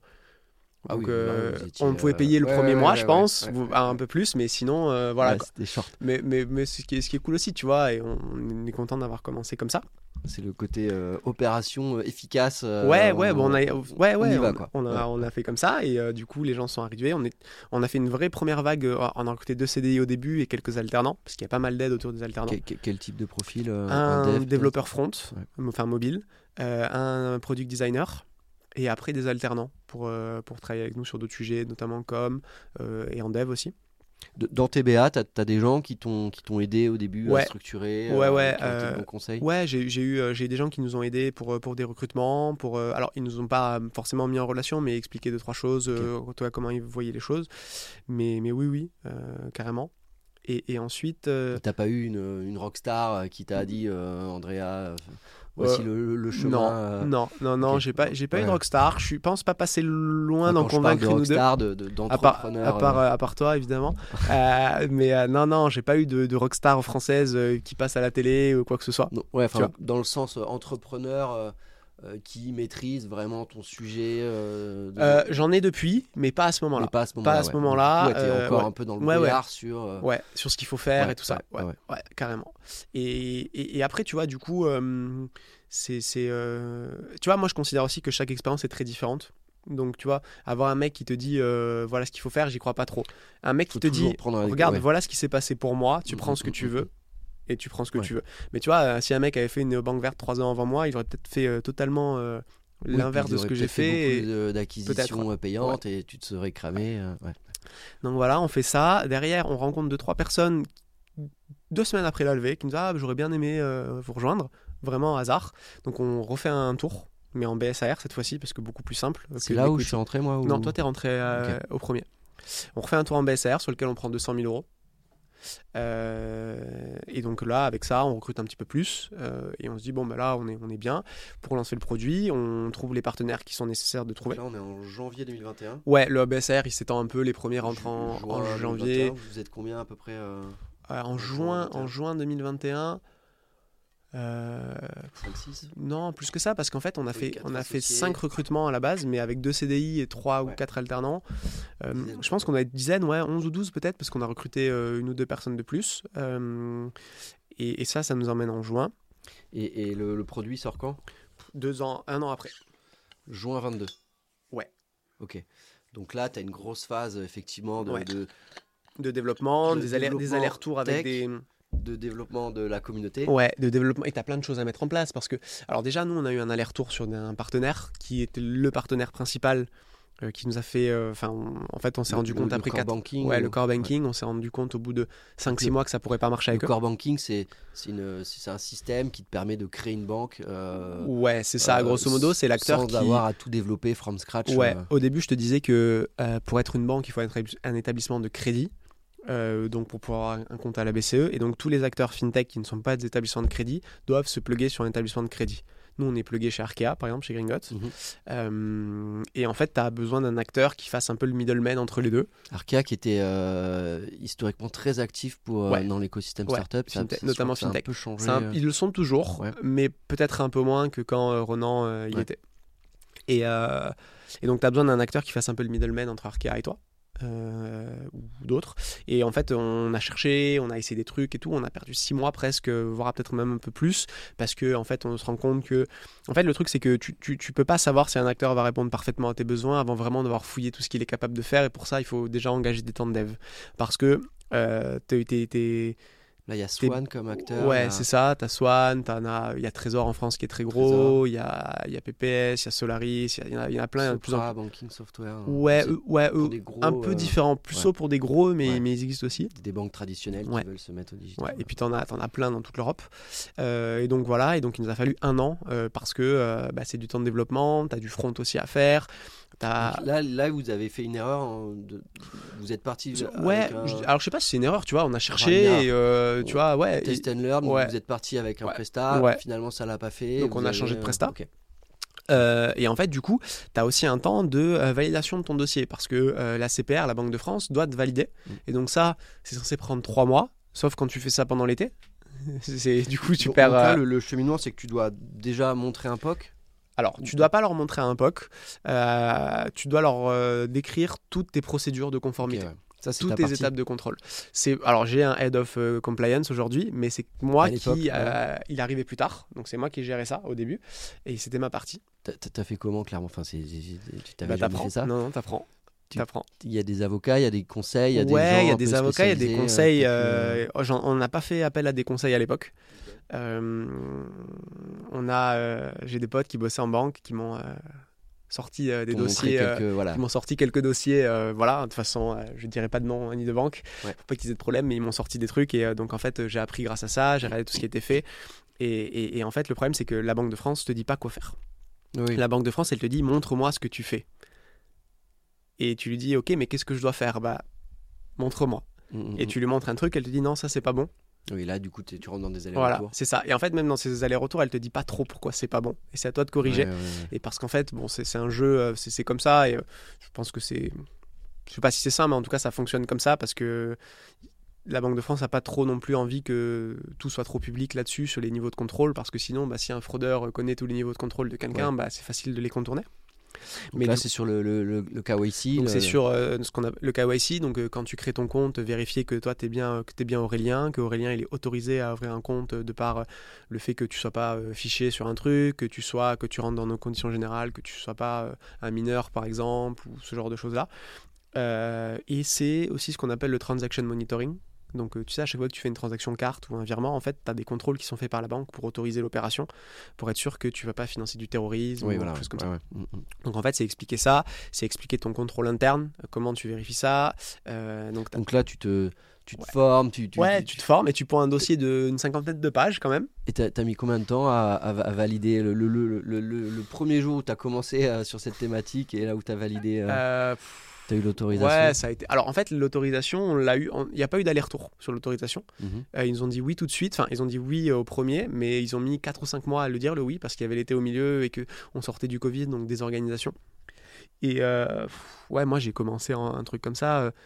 J'avais presque commencé à l'automne 2020 mes premiers mes premiers trucs, et on a eu une autorisation un an après. Ok. Mais il y a eu un dossier, un dépôt de dossier en, en juin. En fait, j'ai dû vraiment m'y mettre en avril, tu vois, Avril 2020, 2021. 2021. Juin 2021 dépôt. Avant même la, la création de la boîte? Non, non, la boîte c'est 2020. Ouais, ouais. Et, et- et du coup, euh, ouais, on a déposé le truc derrière euh, en juin et en octobre, je crois, ou fin septembre, on a eu le go, tu vois. Et ensuite, même derrière ça, on a pu lancer. euh, on avait été un peu en retard sur des devs. Donc, même quand on a eu le go, on a eu encore un peu de temps pour finaliser des devs. Et on a pu sortir nos premiers comptes. Nous, euh, chez Gangot, on a eu des premiers comptes en décembre 2021. On a fait un bêta, enfin un launch euh, Friends and Family euh, élargi communauté en Mhm. avril et ensuite en juin euh, au grand public. Quoi. Donc ouais, ça a été long. Euh, mais mais c'est aussi ce qui nous a permis de construire cette communauté en parallèle et d'avancer de la façon dont on a fait. Quoi. Et, de, et, et du coup d'apprendre ton métier Ouais. euh, De recruter, sur le tas. de recruter quelqu'un de euh, de, bien de meilleur que pouvoir- moi, ouais, voilà. qui lui maintenant a recruté une équipe aussi. Parce Pour que savoir qu'il est bien meilleur que toi, c'est bien quand même de comprendre ouais, un peu bah ouais, bah et ouais. d'avoir mis Ouais, les mains dans ouais. le cambouis. Bah euh, ouais, carrément. Carrément, ouais. il, faut, il faut que tu comprennes un peu. Après, bah, l'idée, c'est aussi que tu, tu- tu fais un peu confiance euh, au CV, tu parles à des gens qui, avec qui travaillaient avant aussi pour savoir un peu ce que, ce que ça donnait, euh, clairement. Mais c'était un recrutement qui a été compliqué à faire, qui a été un des plus longs qu'on qu'on ait, Mhm. qu'on ait fait. Euh, parce que euh, quand tu travailles en conformité, en général, euh, Alors, Kai, c'est un peu différent, mais en général, c'est quelqu'un qui aime pas trop le risque. Et donc, tu vas pas travailler dans une startup qui vient de naître. Tu préfères être dans un. et donc, euh, moi, beaucoup de gens que j'ai essayé de chasser et tout ça, euh, ouais, mais bon, je sais pas trop ce que ça va donner. Votre produit, il est même pas lancé. Ça m'intéresse, mais. Ça m'intéresse, mais voilà. Là, j'ai 12 semaines de congés payés dans ma banque et tout, tu vois. Donc, mais bon, j'ai trouvé Caïs qui est très bien pour ça. Et je pense qu'il est très content d'être avec nous. Quoi. Ok, c'est le, le, plus gros profil en conformité, euh, ouais, ouais c'est le head of conformité. Dans la boîte euh, Ouais, on a des gros profils dans la boîte aussi, mais il est au niveau de seniorité euh, le plus élevé en dehors des, fondateurs. Mm, mm, mm. Et, voilà, donc il y avait aussi un service de customer care à, créer parce qu'aujourd'hui, notre customer care, il répond à des tickets, mais pas que. comme on est très community-led growth, comme je le disais, il interagit beaucoup aussi. On envoie énormément de mails, énormément de communication à notre communauté. Et en fait, les gens répondent et c'est le customer care qui va s'en servir pour essayer de, stimuler, d'exciter un petit peu euh, le référent et inciter les gens à partager à faire ces choses-là. Donc il y avait cette équipe-là aussi à mettre en place. Et ça, c'était, euh, ça a été mon travail aussi, euh, pendant que, une fois la levée de fonds faite, une fois les sujets euh, mode sur l'acquisition, le, marketing, Fabien sur la tech avec son équipe, et moi comment je structure la conformité et le service client. Quoi. C'était mes deux gros trucs. depuis, il y a des personnes qui s'en occupent, que je supervise de moins en moins et qui font un super taf. mais je suis pas sur d'autres sujets. Et ça, ce qui est cool aussi, c'est que quand tu es fondateur, il euh, y a un truc que j'aime bien, c'est que tu, tu, changes un peu de travail tous les six mois. Quoi. Mmh, ça, c'est assez cool. Alors, parfois de manière subie. Ouais. Euh, parce que tu te rends pas compte qu'il faut changer. Ouais, ouais. Parfois de manière subie. C'est quoi les, euh, les, les, les, les, étapes en, en, termes de mindset que toi, tu as, as, vécu, justement, ces changements où tu t'es dit, bon, là, je suis peut-être un peu dans le dur, il y a peut-être quelque chose à modifier, c'est peut-être ça passe peut-être par un recrutement. Ouais, en fait, c'est super dur de te dire que ton temps est précieux. Et en fait, euh, moi, je me suis souvent dit que euh, je peux le faire, donc je recrute pas. Ce qui est en fait un peu bête, tu vois, parce qu'en fait, tu peux dire, ok, ok, je peux le faire et je sais le faire, mais euh, si je mets quelqu'un à ma place, moi, je peux faire autre chose qui a plus de valeur. Et ça, c'est très très dur, je trouve. Comme, en tout cas, moi, j'ai eu beaucoup de mal à, pouvoir me dire ça. Je, suis toujours là-dedans. Ouais, et c'est con, tu vois, des fois, je fais des tâches qui ont pas trop de valeur et je me dis, mais en fait, il faut que je mette quelqu'un pour les faire, tu vois. Et comme je me dis que moi je vais le faire en 40 secondes et que le, si je recrute quelqu'un ça va mettre plus de temps, il, faut réussir à faire autre chose. Enfin, et voilà. Et du coup, euh, c'est très dur de faire ça et te dire en fait de faire les, choses que personne d'autre que toi pourrait faire. Et, puis c'est épuisant aussi de faire ça parce que ça veut dire que tu es perpétuellement en dehors de ta zone de confort, ce qui fatigue aussi nerveusement. Euh, tu vois. Euh, et puis ce qui est paradoxal avec ça, c'est que pour justement euh, sortir de ça sur une tâche, tu dis une fois, deux fois, trois fois, bon, je vais peut-être recruter quelqu'un, bah, ça nécessite de, entre guillemets, comprendre la chose déjà et, et, passer du temps à former cette personne. Donc il y, y, y, a une période où on perd du temps d'une certaine manière plus avant d'en regagner. Et plus t'attends, et plus plus t'accumules de choses et donc plus t'as de choses à transmettre. Donc c'est à dire qu'il faut avoir fait une documentation euh, qui soit ultra claire le plus possible. Mais en fait quand tu fais un truc seul, tu vois, j'ai recruté quelqu'un en finance qui est arrivé euh, en juin-juillet pour euh, s'occuper de la quand je dis finance, c'est vraiment la partie gestion, compta, admin de la boîte et KPI et tout ça. Et en fait, comme il y avait que moi dessus, avait zéro doc, quoi. Et donc j'ai passé deux semaines presque full time à tout documenter, à faire tout le truc et tout, parce que bah c'est, tu te dis à un moment que tu dois préparer un jour. Euh, enfin, tu dois te dire, si je veux pouvoir prendre des vacances, il faut que je mm, mm, puisse mm, partir et que la boîte tourne sans moi. La gestion de la paye La gestion de la paye, euh, il y a quelqu'un qui est arrivé aussi, mais je l'ai fait pendant. On passe par Payfit. Euh, ouais, ouais, ouais, ça, ça, soulage bien. Mais il y a quelqu'un qui le fait, mais pareil, tu vois, je faisais tout et son onboarding était un peu, un peu long. Pas de sa faute, mais de la mienne, parce qu'il n'y avait rien, tu vois, il n'y avait rien du tout.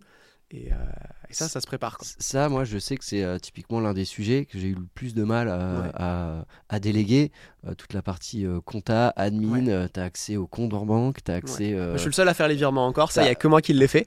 Mais, Parce que sur PayFit, c'est pour le droit de. pour le, ouais, tu sais, je fais un fichier XML là que je mets sur le compte en banque. Enfin, voilà, tout le monde, il y en a plein qui ont leur carte bancaire pour faire des dépenses, tout ça, mais faire un virement et tout ça, je, ça pour le moment, je le garde. Je sais pas jusqu'à quand, mais pour le moment, je le garde. Parce que du coup, c'est une question de confiance. Et enfin, moi je sais que j'ai eu beaucoup de mal, euh, j'ai pris beaucoup de temps à trouver la bonne personne. Euh. Je, je, sais, ouais, je sais pas si c'est une question de confiance, je, je, je sais pas, mais euh, un jour il faudra que je le fasse. Mais pour le moment, c'est chez moi et, et, on verra quoi. Du coup, là, on arrive à la fin du mois. Ouais, c'est déjà payé. J'ai déjà, déjà j'ai payé avant. je paye, je paye tôt. J'avais plus beaucoup d'argent ce mois-ci en plus, donc ça m'a arrangé. super. Euh, et, et, et, et, du coup, c'est quoi là les apprentissages que toi tu, tu, peux en retirer de ces voilà trois la, la, la société là quoi là bah trois ans et demi maintenant. Trois ans et demi. Euh, bah énormément de choses. Vous êtes live depuis un an et demi. Ouais, c'est ça, un an et demi. 20 000 utilisateurs en un ouais, an et demi. Ouais. Et payant aussi, c'est des utilisateurs payants, hein, parce qu'aujourd'hui, c'est ça qui nous différencie, c'est que le compte est à 6 euros, euh, tout le monde paye, donc quand je te dis 20 000 utilisateurs, c'est 20 000 personnes qui payent, et nous, contrairement à d'autres acteurs qui disent, ouais, nous, on a ouvert 150 000 comptes depuis le début, mais en fait, on a 130 000 comptes churnés, Mm, mm, mm. euh, nous, ça nous intéresse pas, et coup, clairement, en MRR, là, t'as combien en euh, MRR, on fait plus de 120, 130 000 euros de MRR, donc euh, donc c'est très cool, on est très content. Et, euh, et ça continue de croître tous les mois très fort. Et, et du coup, euh, pour revenir à ta question, qu'est-ce qu'on a appris? Qu'est-ce que j'ai appris? Bah, énormément de choses. Clairement, euh, les journées sont intenses, tu vois. Vraiment, euh, j'ai des potes qui travaillent plus tard que moi, qui travaillent plus d'heures que moi, mais je- le niveau d'intensité dans mon taf, je suis fatigué le soir, vraiment, quand je finis, quoi. Et genre, je peux même plus boire d'alcool en semaine, parce que le lendemain, tu vois, hier soir, voilà, on enregistre, il est tôt. Hier soir, j'ai vu des potes et j'ai pas, me dis, je bois pas d'alcool parce que sinon demain, je suis fatigué et je peux pas, tu vois, je peux pas me le Mm, mm, permettre mm, mm, mm. parce que tu dois prendre plein de décisions. Et, euh, et c'est vachement dur, en fait, de, de trancher souvent sur des sujets dont t'as pas une maîtrise totale. T'as des gens qui viennent te voir dans la team, euh, Andrea, là, on peut faire ça ou ça, qu'est-ce que t'en penses? Sauf que eux, ils ont passé euh, trois heures sur chacune des deux options à les creuser, et toi, tu dois décider euh, en très peu de temps, parce que soit parce qu'il faut aller vite, soit parce que t'as pas le temps de repasser les trois heures que eux ont passées. Et, ça, c'est super dur de prendre autant de petites décisions euh, tout le temps, tout le temps. C'est quelque chose de, pas facile auquel je pense que tu t'habitues. Je pense que je le fais plus facilement que- qu'avant. mais, euh, mais vraiment, euh, ce que j'ai appris, c'est que déjà, il faut faire des choses. Il faut tester et avancer, on verra ce qui se passe. Et Pas tant pis, ça se casse, tromper. pas avoir peur de se tromper. Ce qui est un truc qui est pas de se remettre en cause et de- Ouais, de, faire ouais. machine arrière. Ouais, de, de- de se remettre en cause, c'est super important. Et de, euh, tu vois, des, des critiques que tu peux avoir aussi, tu peux recevoir. C'est comme nous, on est très présent sur les réseaux aussi. Il y a des fois où on voit des choses. Les gens sont dans 98% du temps très très bienveillants, mais des fois tu te fais critiquer parce que. euh, bah, euh, je sais pas, il y a un truc que tu as dit, que tu as fait, qui n'a pas plu à quelqu'un, Euh, parce que peut tu as faire. fermé le compte de quelqu'un pour des raisons de conformité, il va te défoncer sur Trustpilot en te disant que tu es un voleur, tu vois, des trucs comme ça. Et, euh, et plein de choses comme ça. Et, et du coup, encaisser et te dire, ok, c'est pas grave, et regarder vraiment ce qui va bien en fait. Et tu vois, être entrepreneur, je crois que c'est vraiment être optimiste, parce que si tu regardes tout ce qui va pas bien, ça fait peur énormément, mais par exemple, tu dis, plus ouais, mais envie en de te fait, lever le matin. T'as plus envie de te lever le matin. Tu dis putain merde là, euh, euh, on a trop cramé ce mois-ci. euh, la dernière campagne elle a pas marché. euh, le produit, ça fait un mois qu'on aurait dû sortir les features, elle est toujours pas là. Il y a un mec qui veut plus travailler avec lui parce qu'il trouve que c'est un con, je sais pas quoi, tu vois. Et en fait, si tu regardes ça, tu dis putain mais c'est la merde quoi. J'ai mon IDOF qui est malade ou Ouais, ou, tu, vois, qu'il y en a un qui habite à Paris mais qui veut déménager parce que il a quitté, il a quitté sa meuf et que du coup il veut changer d'air et tout, mais en même temps tu veux qu'il reste dans la boîte, tu vois, que des trucs comme ça. Et, euh, et si tu penses qu'à ça, tu dis putain mais on s'arrête quoi, stop. Et, et par contre tu regardes que ça va bien, tu, tu vas voir les avis des gens sur les stores, tu vas faire un petit tour sur le chat, tu vois que dans l'ensemble les gens sont contents. Et ça, ça te redonne vachement de, de sourire et tu dis bon ok on continue, la mission est belle de ce qu'on fait. Et ça c'est très important. Et le fait d'être trois aussi. Parce que si tu entreprendre seul, c'est très très dur, tu vois, genre... euh, Enfin, t'as des gros moments de down et t'as besoin des autres pour te, pour te remonter un peu, quoi. C'est très très important. Ouais, moi, je, moi, je suis seul, euh, Ouais, seul associé. être très dur. Euh, après, moi, j'ai beaucoup de, euh, de, de respect pour voilà, les, les entrepreneurs comme toi qui créent un produit nouveau, qui créent un métier qu'ils ne connaissent pas à, à la base. Euh, donc moi, la chance que j'ai, c'est que je- je- je- j'exerce un métier euh, que je connaissais euh, ouais. initialement. Euh, mais effectivement, euh, je, me retrouve dans tout ce que tu dis. Je ne sais pas si euh, euh, par rapport à, justement à, à cette intensité en tant qu'entrepreneur que, que, que tu as découvert et que euh, tu es euh, maintenant de plus en plus à l'aise hein, avec cette gymnastique euh, euh, au quotidien, est-ce que tu pensais, euh, avant de lancer la boîte, que euh, ça serait aussi intense? Ouais, alors en fait, tu vois, euh, je, je pense que si tu sais à quel point c'est dur, tu le fais pas. Tu vois, quand tu vois, c'est comme quand tu fais une rando, que tu vois le sommet de la montagne, tu dis putain, je vais pas le faire quoi. Alors que si tu la vois pas, tu dis écoute, on avance, on verra ce qui se passe. Et en fait, je pense qu'on s'est, on s'est pas trop posé de questions quand on a commencé parce que. en vrai, moi j'avais envie de changer, j'ai envie de faire autre chose. C'était le Covid, on s'est dit écoute, on voit on, et on avance et on voit ce qui se passe, tu vois. Et si quand on a commencé, tu m'avais dit qu'on n'aurait pas un produit live avant encore deux ans, je te dirais non, c'est mort, on n'y va pas, tu vois. et en fait, le fait que de pas voir ce qu'il y a devant toi, je pense que ça facilite les choses. Et est-ce que je pensais que ce serait si intense euh, Je sais pas si je me posais la question. En fait, je savais que ce serait dur, tu vois, mais je savais pas. Je sais pas si j'attendais les difficultés au même endroit que ce que je les ai trouvées, tu vois. Finalement, c'est euh, c'est pas mal, je pense, de ne pas trop se poser de questions. Ouais, je pense, euh, je pense. Euh, il faut y aller et, et, on, et, on, verra sur le chemin. Ouais, je pense que tu vois en tout cas, moi, c'est ma façon de voir les choses. Encore une fois, moi, je donne souvent un truc c'est que, écoute, moi, je te dis ce que j'ai fait, je te raconte mon histoire, je te dis ce qui a marché pour moi. Et peut-être qu'il y a des gens très différents qui vont euh, être totalement en opposé. Peut-être que je te dis de faire bleu et en fait, tu vas faire rouge et que rouge, ça va bien marcher. Mais moi, en tout cas, je pense qu'il faut pas trop réfléchir mm. quand tu fais toutes ces choses-là parce que. Euh, t'es paralysé en fait. Tu vois, si tu te poses des mm, mm, questions, si tu dois choisir A ou B, tu dis alors si je fais B, c'est ça, ah, mais peut-être que A, bah, vas-y, on verra ce qui se passe, tu vois parce que sinon, euh, tu choisis pas, t'attends et, et tu reviens en arrière et tout ça. Et, des fois, on dit ah, qu'est-ce qu'on fait sur cette feature-là ou qu'est-ce qu'on met le bouton du logo et tout. pour le moment, on n'a pas les moyens d'AB tester tout ce qu'on fait, clairement. Euh, un jour, on le fera, mais vas-y, faites un truc, on s'en fout, choisis et avance. Quoi. Et voilà. Par rapport à ça, là, aujourd'hui, tu te sens comment euh, par rapport à, ta vie perso en termes de, d'ambition, de, de, rêve, de, de, de, ton quotidien? Euh, bah, de, vie perso, euh, on, en parlait un peu avant, j'arrive pas à prendre beaucoup de vacances pour le moment. Euh, j'arrive à prendre quelques jours et tout ça, l'été, et, là je vais prendre quelques jours à Noël sûrement. j'arrive déjà à ne plus travailler tous les week-ends. Ce qui m'arrivait pas avant. alors je fais pas, je fais pas 15 heures de travail sur le week-end, mais quelques heures, ça, oui quand même.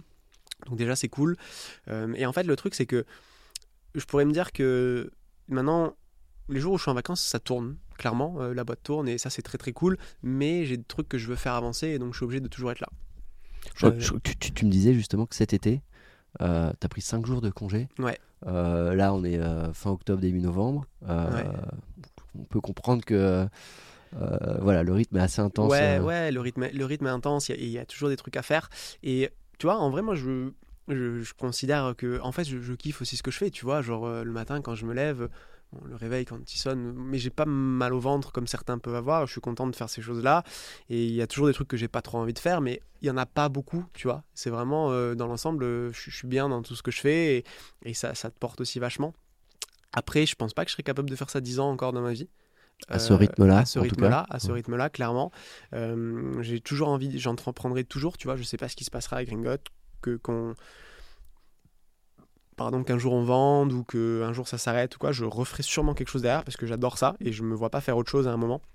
Mais, euh, mais je ferai les choses un peu différemment, sur un rythme, sur un rythme autre. Euh, et puis aujourd'hui, euh, mes rêves, ça dépend si on parle de rêve pro, de rêve perso, mais tu vois, sur un point de vue pro, c'est que Gringot devienne le plus grand possible et que moi, je puisse avoir vraiment des gens sur lesquels je puisse me reposer à 100% et me mettre sur des sujets un peu, un peu annexes, tu vois, à Gringot, développer des nouveaux produits, développer des une vraie plateforme d'investissement comme euh, comme c'est notre objectif euh, en parallèle qu'on commence à faire avec l'assurance vie, les livrets et d'autres, mais euh, vraiment ne plus du tout avoir à m'occuper du quotidien, tu vois, de plus du tout. C'est de moins en moins le cas, hein, mais mm, mm, mm, mais vraiment de pouvoir laisser le réfléchir, à, la strate, réfléchir à la strate. Et, ça, pour le moment, j'ai encore trop peu de temps dans ma journée pour le faire, et je suis encore très souvent à résoudre les problèmes de demain et pas à ceux d'après-demain. D'hier. Ouais, ou d'hier. Ouais. Donc ça, ouais, c'est. Alors, je sais pas si on peut dire que c'est un rêve, hein, c'est un peu, fort comme mot, mais c'est mes objectifs et mes ambitions. Mm, mm. Euh, je, reviens un peu justement sur, euh, sur Ringot. ensuite, on enchaînera sur euh, effectivement tes rêves, ton, historique d'enfance, etc. Là, j'avais une question par rapport à la notoriété du coup que vous commencez à, à, développer et, et, qui devient de plus en plus forte. Est-ce que ça te rajoute pas d'une certaine manière un peu plus de poids sur tes épaules? Tu, l'évoquais hein, tout à l'heure hein, quand tu peux avoir des mauvais commentaires ou quoi. Euh, euh, plus tu deviens euh, connu, plus la marque devient connue, plus finalement toi, en tant que personne physique, tu te dois d'être exemplaire euh, sur finalement bah, voilà, tout ce que tu euh, peux mettre en avant. Ouais, ouais, alors. euh, T'as- conscience, t'as Ouais. une évolution là-dessus euh? Je pense que ça pèse surtout sur Maude, parce que c'est elle est vraiment beaucoup plus que moi qui est présente sur les réseaux sociaux. Moi, je publie pas grand-chose. euh, J'essaye d'être plus actif sur LinkedIn, même si là, j'ai pas trop eu le temps récemment. Mais sur des réseaux plus perso, moi, je publie absolument rien, et donc euh, j'y suis pas. Mais c'est vrai que, que ça pèse, en fait, de dire que, en fait, aujourd'hui, il y a des gens qui nous donnent notre avis pour plein de choses. Euh, des choses dont on n'a pas du tout idée, tu vois. Genre, on est sollicité des fois sur LinkedIn pour des sujets politiques, tu Mhm. vois. euh, et euh, bah j'ai pas d'avis en fait, tu vois. Et, et c'est marrant parce que les gens s'attendent à ce que tu aies un avis sur tout. Et moi, j'ai pas de problème à dire en fait, j'ai pas regardé, tu vois. Oui, j'ai oui. pas un niveau d'information plus grand que toi, donc je sais pas. Et, et donc, euh, ça, c'est quelque chose sur lequel moi je, suis- je suis totalement OK de, de dire. Après, c'est vrai qu'on est beaucoup sollicité aussi pour euh, intervenir sur des conférences, euh, sur des plateaux télé, à la radio et plein d'autres choses. Euh, et, et ça, bah, ça fait partie du jeu. C'est pas, ouais, c'est pas facile euh, tous les jours, notamment pour Maud, comme je disais, qui elle est énormément Mm, mm, mm, sollicitée qui euh, reçoit, je pense, peut-être 50 messages par jour sur LinkedIn, et qui, quand elle répond pas, des fois se fait insulter. Mais bon, c'est. Voilà, euh, elle regarde même plus, en fait, parce qu'il y a trop, trop, trop, Oui, trop de choses. Et, euh, et voilà, en fait, c'est- aussi. euh, T'es facilement plus impacté par les gens qui disent que t'es un con que par les gens qui disent que t'es bien. Et en fait, du coup, faut juste dire, en fait, pour la personne qui dit que t'es un con, t'en as 15 qui t'ont dit que ce que tu fais, c'est très bien. Et euh, c'est sur ça qu'on essaie de, de se focus, tu vois. Pour des fois, on a des critiques qui sont tellement ridicules que ça nous fait rire et on- en interne, on se marre sur ça, tu vois. Euh, ouais. C'est sûr qu'une critique, euh, psychologiquement, bah, ça, voilà, surtout qu'en fait, elles, elles vont souvent ça- sur les personnes, les critiques. ouais. Et, et ça, c'est c'est pas Alors, facile. il, il faut un certain temps avant de s'habituer, de, voilà, mettre ça sous le tapis. Mais euh, effectivement, faut, on a les- On a deux trois haters sur LinkedIn la, qui la vont. bienveillance sur LinkedIn et les réseaux. euh, On a deux trois sur LinkedIn qui vont commenter tout ce qu'on fait et du coup ils s'embrouillent avec des gens euh, sur le truc et ils Bon, insultent dit, même ça les gens. le reach, tu me diras. Ouais, ouais, ça augmente le risque. Donc nous, on les laisse et tout. Et tu vois, du coup, ce qui est cool, c'est qu'en fait, maintenant, il y a des gens qui euh, sont de la communauté qui vont défendre Gringot ou qui vont défendre ce que nous on fait. Et les mecs vont s'embrouiller, ils s'insultent. Enfin, il y en a qui ont- je crois qu'il y en a qui ont voulu porter plainte contre un mec et tout. Ah oui, Enfin, ça ouais. va loin. ouais. Il y en a qui sont un peu. euh, Après, on- on- enfin, vous êtes sur un, un- un- un- un segment où on touche un peu la corde sensible, hein, le, Ouais, euh, bah ouais. les finances euh, perso. Bah, tu touches les finances et, Et, tu touches l'écologie. Et l'écologie, t'as des Au gens qui, moment, ouais. qui ont vécu comme ça. C'est souvent, souvent, des, souvent des, des hommes vieux, clairement, qui, euh, qui ont toujours vécu comme ça depuis 50 ans et qu'en fait, ils disent que t'es un petit con et que t'y connais rien et que. euh, voilà, tu vois. Mais bon, c'est pas grave, on s'amuse, à- on s'amuse de ça. Ça marche. Euh, euh, maintenant, on va revenir un peu sur euh, voilà, toi, toi, euh, Andrea, qui es-tu Euh, tu, tu as quel âge déjà? Tu, tu, tu- C'était quoi ton enfance? Tu viens de quel, quel milieu? Euh, Et voilà, tu étais bon, bon étudiant. Com- com- com- comment tu as Alors, évolué? moi, j'ai euh, 31 ans. Euh, j'ai grandi à, à côté de Marseille, à Istres. Je sais pas si tu connais, mais c'est pas une ville dans laquelle il se passe pas grand chose. Ouais. Voilà. Euh, et euh, je suis né à Nice. Euh, mes parents sont ma mère de Corse, mon père euh, du coin, de Nice. Et j'ai vécu mes 5-6 premières années. Ganovelli, c'est corse. Euh, c'est du côté de mon père, ah oui, donc c'est italien. Ouais, ouais, ouais, italien. mais, ouais. mais ouais, ma mère est corse aussi, euh, de Porto-Vec. Donc euh, j'ai eu la chance d'y passer pas mal d'été, euh, ce qui fait rêver beaucoup de monde. Alors que moi, j'allais juste chez ma grand-mère. euh, qui pas très loin de la habitait pas très loin de la, la plage en plus donc c'était cool. Et donc du coup moi j'ai grandi à Istres. Euh, donc euh, ma mère était prof d'italien euh, parce que ma mère est aussi italienne en fait enfin, bon, c'est compliqué mais voilà elle a Tu parles euh, couramment italien pas Non. qui est- il faudrait que je m'y mette C'est pas un prochain pays euh, après la Belgique euh si, pourquoi pas, pourquoi pas, mais en vrai, il faudrait que je m'y mette parce que ma mère, elle, elle a appris le français à l'école. Euh, Vraiment, c'est l'italien, sa langue maternelle. Et, euh, et je l'ai pas appris, mais euh, il faut, faut, faut que je l'apprenne. T'as euh, des frères et sœurs? j'ai un frère ouais, qui est plus jeune que moi, qui lui parle mieux italien parce qu'il a pris italien à l'école alors que moi j'ai pris espagnol. Donc t'étais l'aîné. euh, J'étais l'aîné. euh, donc j'ai grandi à Istres. Euh, Istres, euh, ma mère donc était prof d'italien, mon père il travaillait à Auchan, euh, dans l'Auchan du coin en tant que contrôleur de gestion. Euh, du coup, euh, tu me disais milieu social, je dirais classe moyenne, tu vois, rien de rien d'extravagant. Mais quand même, Tes parents n'ont pas forcément fait des études. euh, non, non, non. Ma mère, elle a une licence et mon père euh, aussi, je crois. Euh, donc ils ont fait des études, mais ils sont pas allés jusqu'à un master. Pas entrepreneur. Non, pas du tout entrepreneur. J'ai un entrepreneur dans ma, dans ma famille, le frère, un des frères de ma mère, euh, en Corse, du coup, qui est dans le bois. Et je pense que ça m'a toujours, j'ai toujours aimé parler avec lui et ça m'a motivé. euh, Dans le bois ouais, La ouais. gestion des forêts ou Non, alors euh, menuiserie Ouais. et euh, dépôt de bois. En fait, c'est une entreprise qui avait été créée par mon grand-père euh, initialement, qui avait fait faillite plusieurs fois. Ah, on dit souvent, ça, on, on- ça saute de génération. euh, Ouais, bah, Euh, mais là, du coup, c'est mon grand-père, en fait, qui sont, en fait, c'est des Sardes de Sardaigne, qui sont arrivés en Corse, qui avaient créé ça en, en Corse. Et euh, bah, ça marchait pas trop bien à son époque à lui. Et c'est mes deux oncles, parce que ma mère a deux frères, qui l'ont repris, et surtout un. Et je crois que ça m'a toujours attiré, en fait, l'entrepreneuriat, de voir un peu. Euh, ouais, faisait. hérité cette fibre Ouais, un peu du grand-père. même si euh, rien à voir par rapport à ce Oui, que je oui. fais aujourd'hui, j'ai toujours voulu, tu vois, faire ça. Et euh, donc j'allais travailler l'été euh, sur les chantiers avec lui et tout. Et euh, bah, moi je portais les planches de bois, elle était dans son bureau. Donc moi je vais être dans le bureau aussi, tu vois. Et, et, et- et du coup, bah ouais, classe moyenne. classe moyenne d'un point de vue financier. Après, tu vois, d'un point de vue culturel, clairement, moi j'ai eu un vrai choc en arrivant à Paris. Et en rencontrant des gens qui ont grandi à Paris, en fait, le, le gap qu'il y a entre ton Ouais. exposition à la culture Ça, c'était quand? Moi, je suis arrivé à. Paris, j'ai fait un stage à Paris quand j'avais 20 ans, tu vois. Mais même en arrivant en école de commerce, tu vois, je suis arrivé déjà, j'ai fait un UT à Aix-en-Provence. Euh, ensuite, je suis allé à Grenoble et ensuite à Paris pour un stage. en, en- en DUT En DUT, T'as fait ouais. un bac, euh, J'ai fait un bac S, bac S euh, j'ai fait un DUT GEA et euh, ensuite je suis allé en école de commerce à Grenoble. J'ai fait deux trois échanges. Enfin, je suis allé euh, École d'ingé, non, ça t'attirait pas euh, après non, bac S non, j'aurais pu, tu vois, mais en vrai, euh, enfin, j'aurais pu, je, j'avais la pas d'ingénieur, j'avais pas la d'ing- fibre business, quoi. T'avais Ouais, j'avais pas ça. d'ingénieur dans la famille, tu Ouais. vois, donc je dis c'est pas pour moi, tu vois, Ouais. ni la médecine, je me suis jamais posé de questions, Mm, le mm, droit mm, et tout. Et en fait, tu vois, je me suis vraiment rendu compte du gap culturel qu'il y avait à Paris ou dans des grandes villes par rapport à, au sud de la Et- Et France. t'avais déjà un peu cette idée d'entreprendre Ouais, voilà, ouais, j'ai toujours voulu entreprendre, ouais. Ouais, j'ai toujours voulu entreprendre, mais tu vois, genre à Istres, c'est une ville, il y a rien. Tu fais du foot. Ouais, Et genre, moi, ouais, j'allais jouer au foot 5 soirs par semaine, tu vois, je jouais beaucoup au foot, et le week-end, j'allais au foot et je faisais que du foot. et genre-. Ouais, ouais, enfin ça va, tu vois. Mais, euh, mais tu vois, il n'y avait pas de musée. Tu, fais pas, Ouais, tu me disais tout à l'heure que tu voulais faire du piano. Alors il y avait un conservatoire, mais, mais bon, il y avait, ils étaient quatre à aller dans le conservatoire, tu vois. Et en fait, rien. Et en fait, tu te rends compte euh, quand tu grandis que tu as des gens, tu vois, euh, euh, quand tu arrives en école de commerce, que tu as des gens. euh, qui, euh, qui te disent que bah eux euh, ils font des rallyes euh, trucs comme ça Ouais, tu vois qu'est-ce que c'est un rallye enfin pour moi c'est une pour moi, c'est une course de voiture, tu vois. Et ils disent, bah non, c'est tes parents, ils te mettent ensemble sur un peu la bourgeoisie catho et tout ça, ils te font te rencontrer. Et moi, je dis, mais qu'est-ce que c'est que ce truc, tu vois? Et j'étais un peu. Ah oui, j'ai- ok, ouais. ouais, ouais, Tu- vois- tu vois ce dont je parle ou pas et, et moi, je découvre ce truc-là et je dis, mais qu'est-ce euh, que c'est ça, tu vois soirées où on, on fait rencontrer euh, Ouais, c'est ça, euh, quoi. les enfants, Ouais, c'est ça, c'est ça. Et, moi. euh, Mais J'étais loin de ça quand t'as dit rallye. Ouais, ouais, bah, moi je, je me suis dit, mais qu'est-ce que c'est que ces trucs, tu vois Et en fait, tu te rends compte que t'as pas forcément vécu. Alors, vraiment, je me pas me plaindre, ma- mon enfance, je la, c'était à refaire, je referais exactement la même et je suis très content de ce que mes parents m'ont offert. Mais tu te rends compte vraiment qu'il y a un vrai gap Mm, mm, mm, et que t'as pas vécu la même chose que tout le monde. Et pourtant, vraiment, j'étais pas en cité ou quoi que ce soit, hein, vraiment, euh, un pavillon, euh, c'était très cool. On avait même une piscine, tu vois. Mais tu te rends compte que euh, c'est très différent et que t'as. hum, tous ces gens-là, en fait, ils ont un réseau déjà depuis le début et ils sont allés dans les mêmes écoles, ils ont fait les mêmes choses. Et euh, tu vois, quand j'ai dû lever des fonds, en fait, euh, sans réseau, sans rien, c'est plus Ouais. difficile, quoi.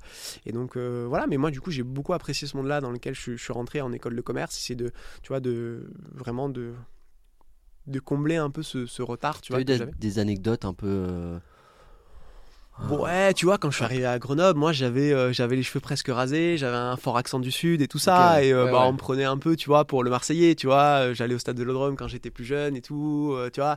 Et euh, ouais, un tu peu un choc. dénotais un peu, quoi. Ouais, je dénotais un peu, tu vois. T'es- Tu Ouais, t'es ouais. senti un peu, hein, j'ai pas les codes. En vrai, je me suis pas. Les gens m'ont pas exclu. Mhm. À aucun moment, mais moi je me suis, je me suis peut-être un peu. Alors ça a vite, euh, j'ai vite tout fait pour gommer le truc, tu vois. Mais sur les premiers mois, je me suis peut-être un peu mis des barrières en Mm, mode, mm, mm, euh, mm. je, je sais pas, je comprends pas tous leurs codes, tu vois. Ouais, dans les, dans les croyances limitantes. Ouais, là, exactement, exactement. euh, Et, et ça, en fait, c'est un vrai truc qui, du coup, j'essaye de défacer, mais en fait, euh, T'as toujours le- encore un peu ça? Bah, peut-être un petit peu au début, peut-être encore un peu, mais tu vois, le truc de ça, c'est pas pour moi, tu vois, ou ça, c'est pour les autres, tu vois. Euh, Parce que Depuis, t'as- quand même, t'as accompli des choses. Ouais, ouais, mais et, et- et tu vois, et euh, j'essaie de moins en moins la voir. Maud, par exemple, tu vois, elle, euh, au contraire, elle est vraiment. euh, Elle est décomplexée. ouais, ouais, elle, a- elle a une famille avec des histoires extraordinaires dans sa famille, sa grand-mère notamment, enfin, une histoire de ouf. Genre, c'est la septième fille d'un berger en Iran, un truc chelou. Elle est partie aux États-Unis, elle a fait fortune dans l'immobilier, enfin, un truc de ouf, quoi. Et en fait, elle a eu cet exemple-là qui fait qu'en fait, tout est possible. Et moi, j'ai pas eu autant d'exemples dans ma vie. Alors, je te dis, j'ai un oncle entrepreneur, mais euh, bah, c'est pas, euh, Mm. c'est pas Bill Gates, tu vois. Et, euh, Et j'ai pas eu assez d'exemples, tu vois, en fait, de dire, ok, c'est pour moi. En fait, euh, moi, on m'a dit, bah, en fait, C'est possible. ouais. dans ta vie, tu vas être cadre et ça va aller, tu vois. Et ça, je trouve que c'est un truc qui est le pouvoir de l'exemple, c'est super important et c'est peut-être le truc le plus important. Et je pense que c'est ce qui manque à beaucoup, beaucoup, beaucoup de monde de dire, tu peux le faire, regarde lui, il est comme toi, il l'a fait, tu vois. Et, euh, et tu vois, c'est un peu le sujet très souvent que moi je trouve très intéressant, tu vois, sur les quotas, tu vois, de femmes dans les boards, dans les trucs. À la base, je trouve que c'est une idée débile parce que tu mets les meilleurs là où ils sont Mm, meilleurs. mm, mm. Mais en fait, si tu veux que les petites filles, euh, oui, elles aient envie de faire exemples, ça, il faut ouais. qu'elles aient des exemples, tu vois. Et, et ça, c'est des sujets qui sont passionnants. Et je trouve que le pouvoir de l'exemple, c'est le meilleur truc que tu puisses avoir. Et j'ai pas eu masse d'exemples en fait. Je pense autour de moi quand j'étais petit. Et tu vois, autour de moi, les gens, bah, ils faisaient pas trop d'études. Et tu vois, mes potes, euh, ils ont. Donc premier gap, premier choc culturel, Ouais, école de ouais, commerce. Ouais, Euh, également quand tu vas à Paris, etc. Tu, tu, tu rencontres ouais, tu des vois, gens moi, genre quand j'ai fait mon premier stage à Paris, j'étais allé deux fois à Paris avant dans ma vie, tu vois. Genre, j'ai jamais vu la Tour Eiffel. Ouais. Avant mes. Je crois que j'ai vu la Tour Eiffel la première fois que j'avais 20 ans, tu vois. Et euh, ouais, c'est. Ouais, c'est beau ça. Ouais.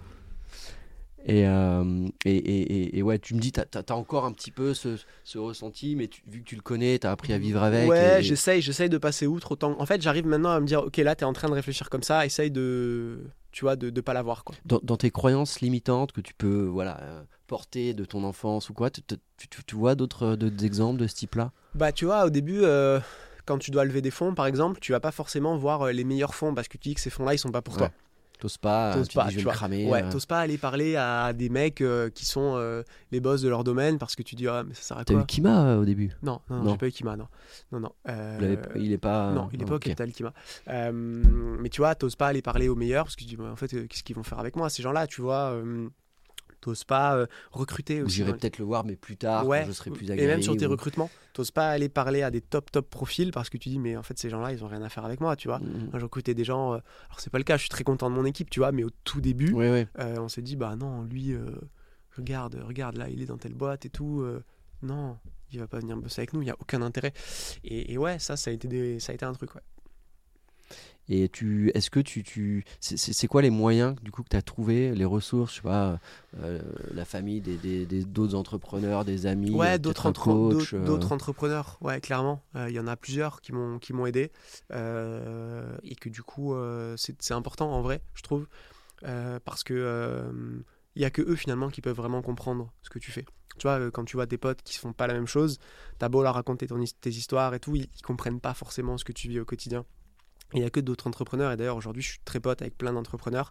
Certains tu, qui tu- sont, tu l'as créé comment ton réseau euh, ça se fait vraiment euh, comme ça. Tu vois. Depuis que tu as créé Gringot ou Ouais. déjà Non, non, depuis que j'ai créé Mm. Gringot, ça s'est ça s'est fait après. Et euh, t'as vraiment des gens qui t'aident euh, vraiment. Enfin, t'as des cons aussi, j'imagine, mais tu vois, j'essaye de pas trop les fréquenter ceux-là, mais des gens qui m'ont aidé gratuitement. Et pour certains, ça se passe pas forcément très bien pour eux depuis, et que j'essaye vraiment Mm, mm, d'aider le plus que je peux. T'as des clubs, des réseaux ou des, des choses euh, Non, non, non, j'ai pas de club. C'est vraiment. euh, C'est vraiment des gens que j'ai rencontrés sur le tas et que j'essaie de voir le, le- le plus souvent possible, T'es pas dans le club du Galion euh, Non, non, on n'est pas dans le club du Galion, on nous a proposé, parce que je crois qu'on est éligible et tout ça, mais. bon, Je crois qu'il faut pas- avoir levé 3 millions. Ouais, on, on l'a Ouais, fait ouais. quoi. On nous a proposé de nous parrainer pour ça. On- Écoute, on, on l'a pas fait.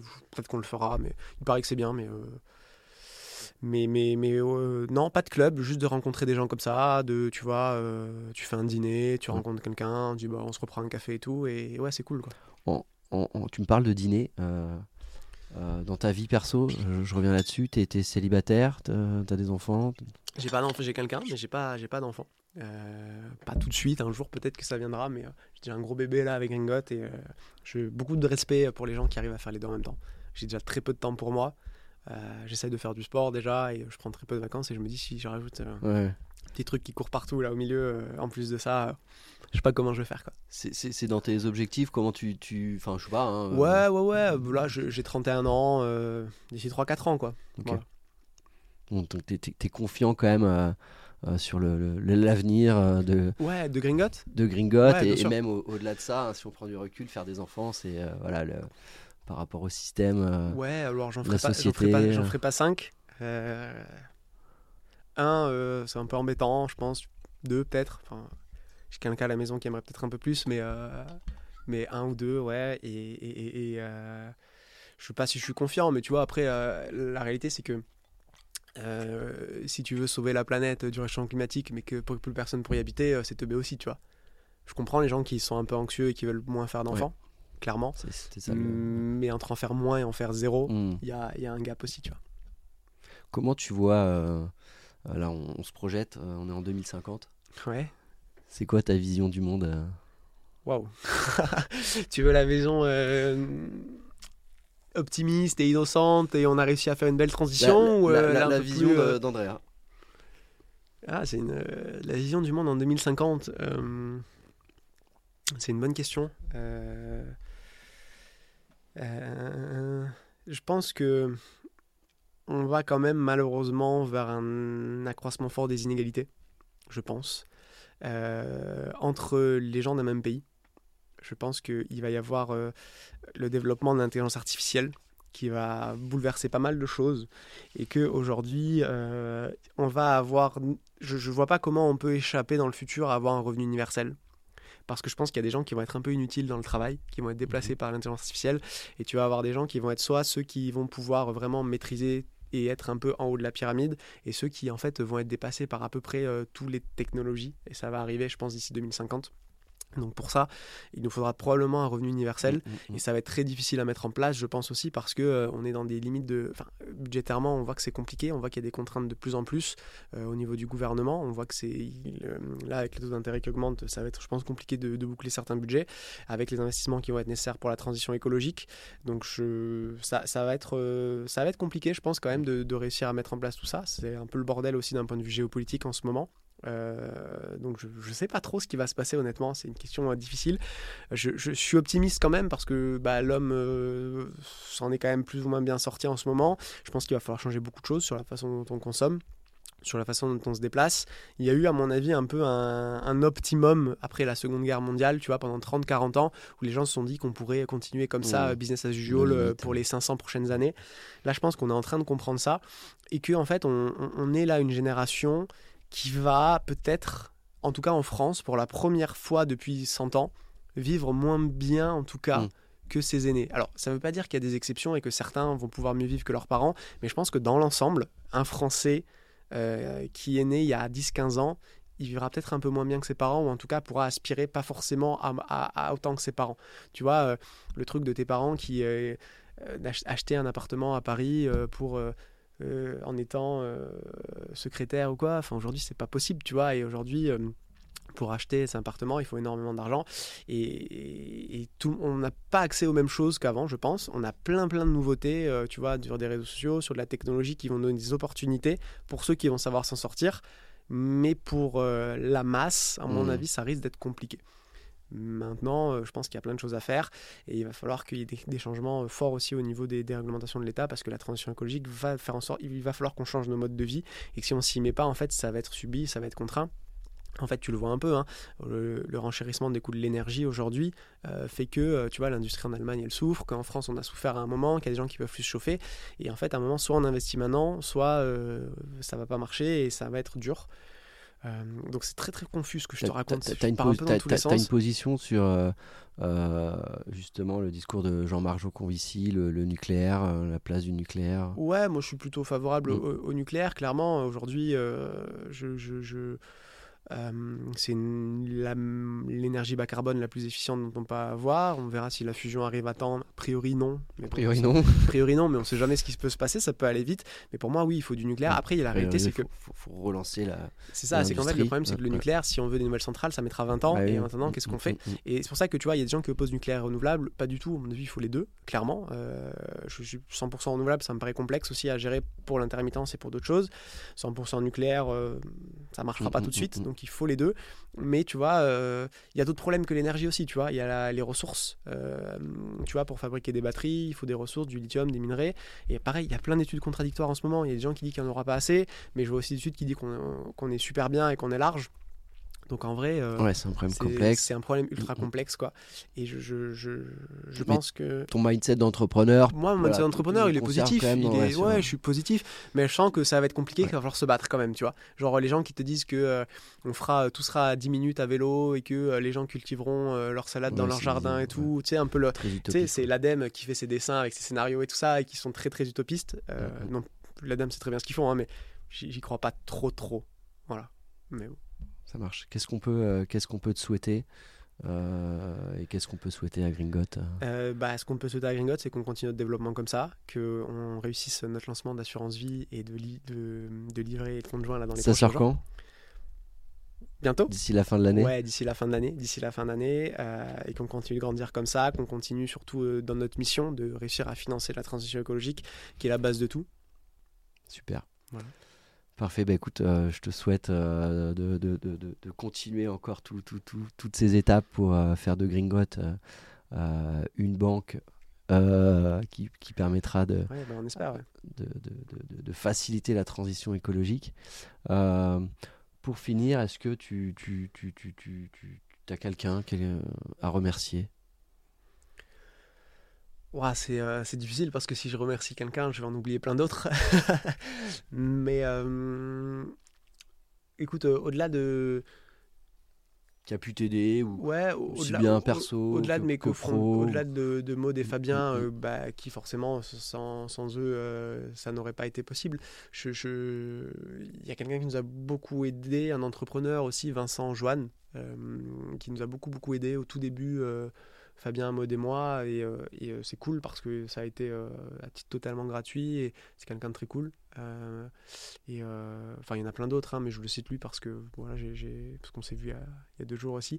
mais ouais, Vincent. Super.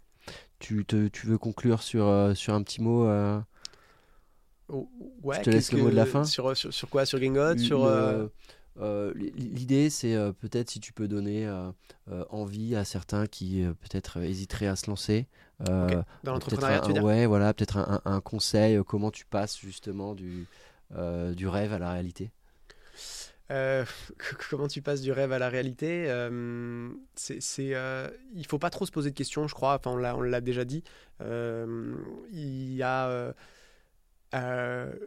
parler il faut parler à des gens aussi je crois que c'est très important de on parlait aussi des exemples de, de, voir en fait que il y a, y a, rien qui est magique en fait c'est pas c'est pas sorcier, il n'y a, pas, y a pas un truc, il n'y a pas un déclic, il n'y a pas un jour où tu dis ça y est, je suis entrepreneur et les choses se font petit à petit. Et en fait, si tu attends de te dire, ok, ça y est, c'est bon, j'ai l'idée, ou alors ça y est, c'est bon, j'ai le truc, ça n'arrivera pas. Il faut commencer des choses, il faut investir du temps et il faut aller rencontrer des gens qui sont déjà passés par là, il faut. Il faut, il faut parler. Il faut, ah, moi, je considère que il faut pas faire son truc dans son coin aussi. C'est assez important vraiment d'en parler, euh, de, de, confronter ses idées. Et surtout, euh, il, faut, il faut avancer. Euh, il y a aujourd'hui plein d'outils en ligne, si on n'est pas forcément développeur, pour pouvoir faire du, du no-code, des trucs comme ça, pour faire une landing page, pour tester des choses. Il y a des ressources. Et il faut vraiment essayer. Il y a, sur YouTube, il y a tout ce qu'il faut pour apprendre des podcasts euh, comme le tien et euh, écouter tout ça euh, et, voir en fait que les gens qui font ça c'est pas des extraterrestres en fait hein, c'est des gens c'est des gens comme nous. Je, je, donnerai pas de nom mais moi j'ai rencontré des, des, gens qui ont des boîtes qui valent des centaines de millions d'euros. Alors certains sont très très impressionnants et d'autres bah pas pas trop quoi. Ils ont juste avancé ils ont juste fait les choses. J'ai pas dit qu'ils étaient bêtes hein, mais je les ai pas sentis, ils ont juste travaillé, ils ont fait les choses, ils ont avancé. Et en fait, c'est ça, quoi. Hein. Si euh, on attend d'avoir une idée de génie et de dire qu'il faut un QI de 150 une pour faire ça. Euh, définie. Euh. Non, c'est pas vrai. Moi, j'y crois pas trop. Je crois pas trop à, ces boîtes qui te disent qu'ils ont une vision à 10 ans, de le monde dans 10 ans sera comme ça et tout. Je pense que c'est souvent une histoire qu'on se raconte après. tu vois, quand on regarde dans le rétroviseur et dit ouais, en fait, il y a 10 ans, je savais que, bah, en fait, moi, je, peu de mal à croire à ça. Peut-être une, idée vague, mais. T'as peut-être deux trois personnes un peu qui sont euh, dans l'IA et tout éventuellement, tu vois. Mais je pense que la plupart des entrepreneurs, ils se disent juste que bah on verra ce qui va se passer, et, euh, on avance quoi. Super. Bah écoute, merci beaucoup Andrea. Merci à toi Aurélien. À bientôt.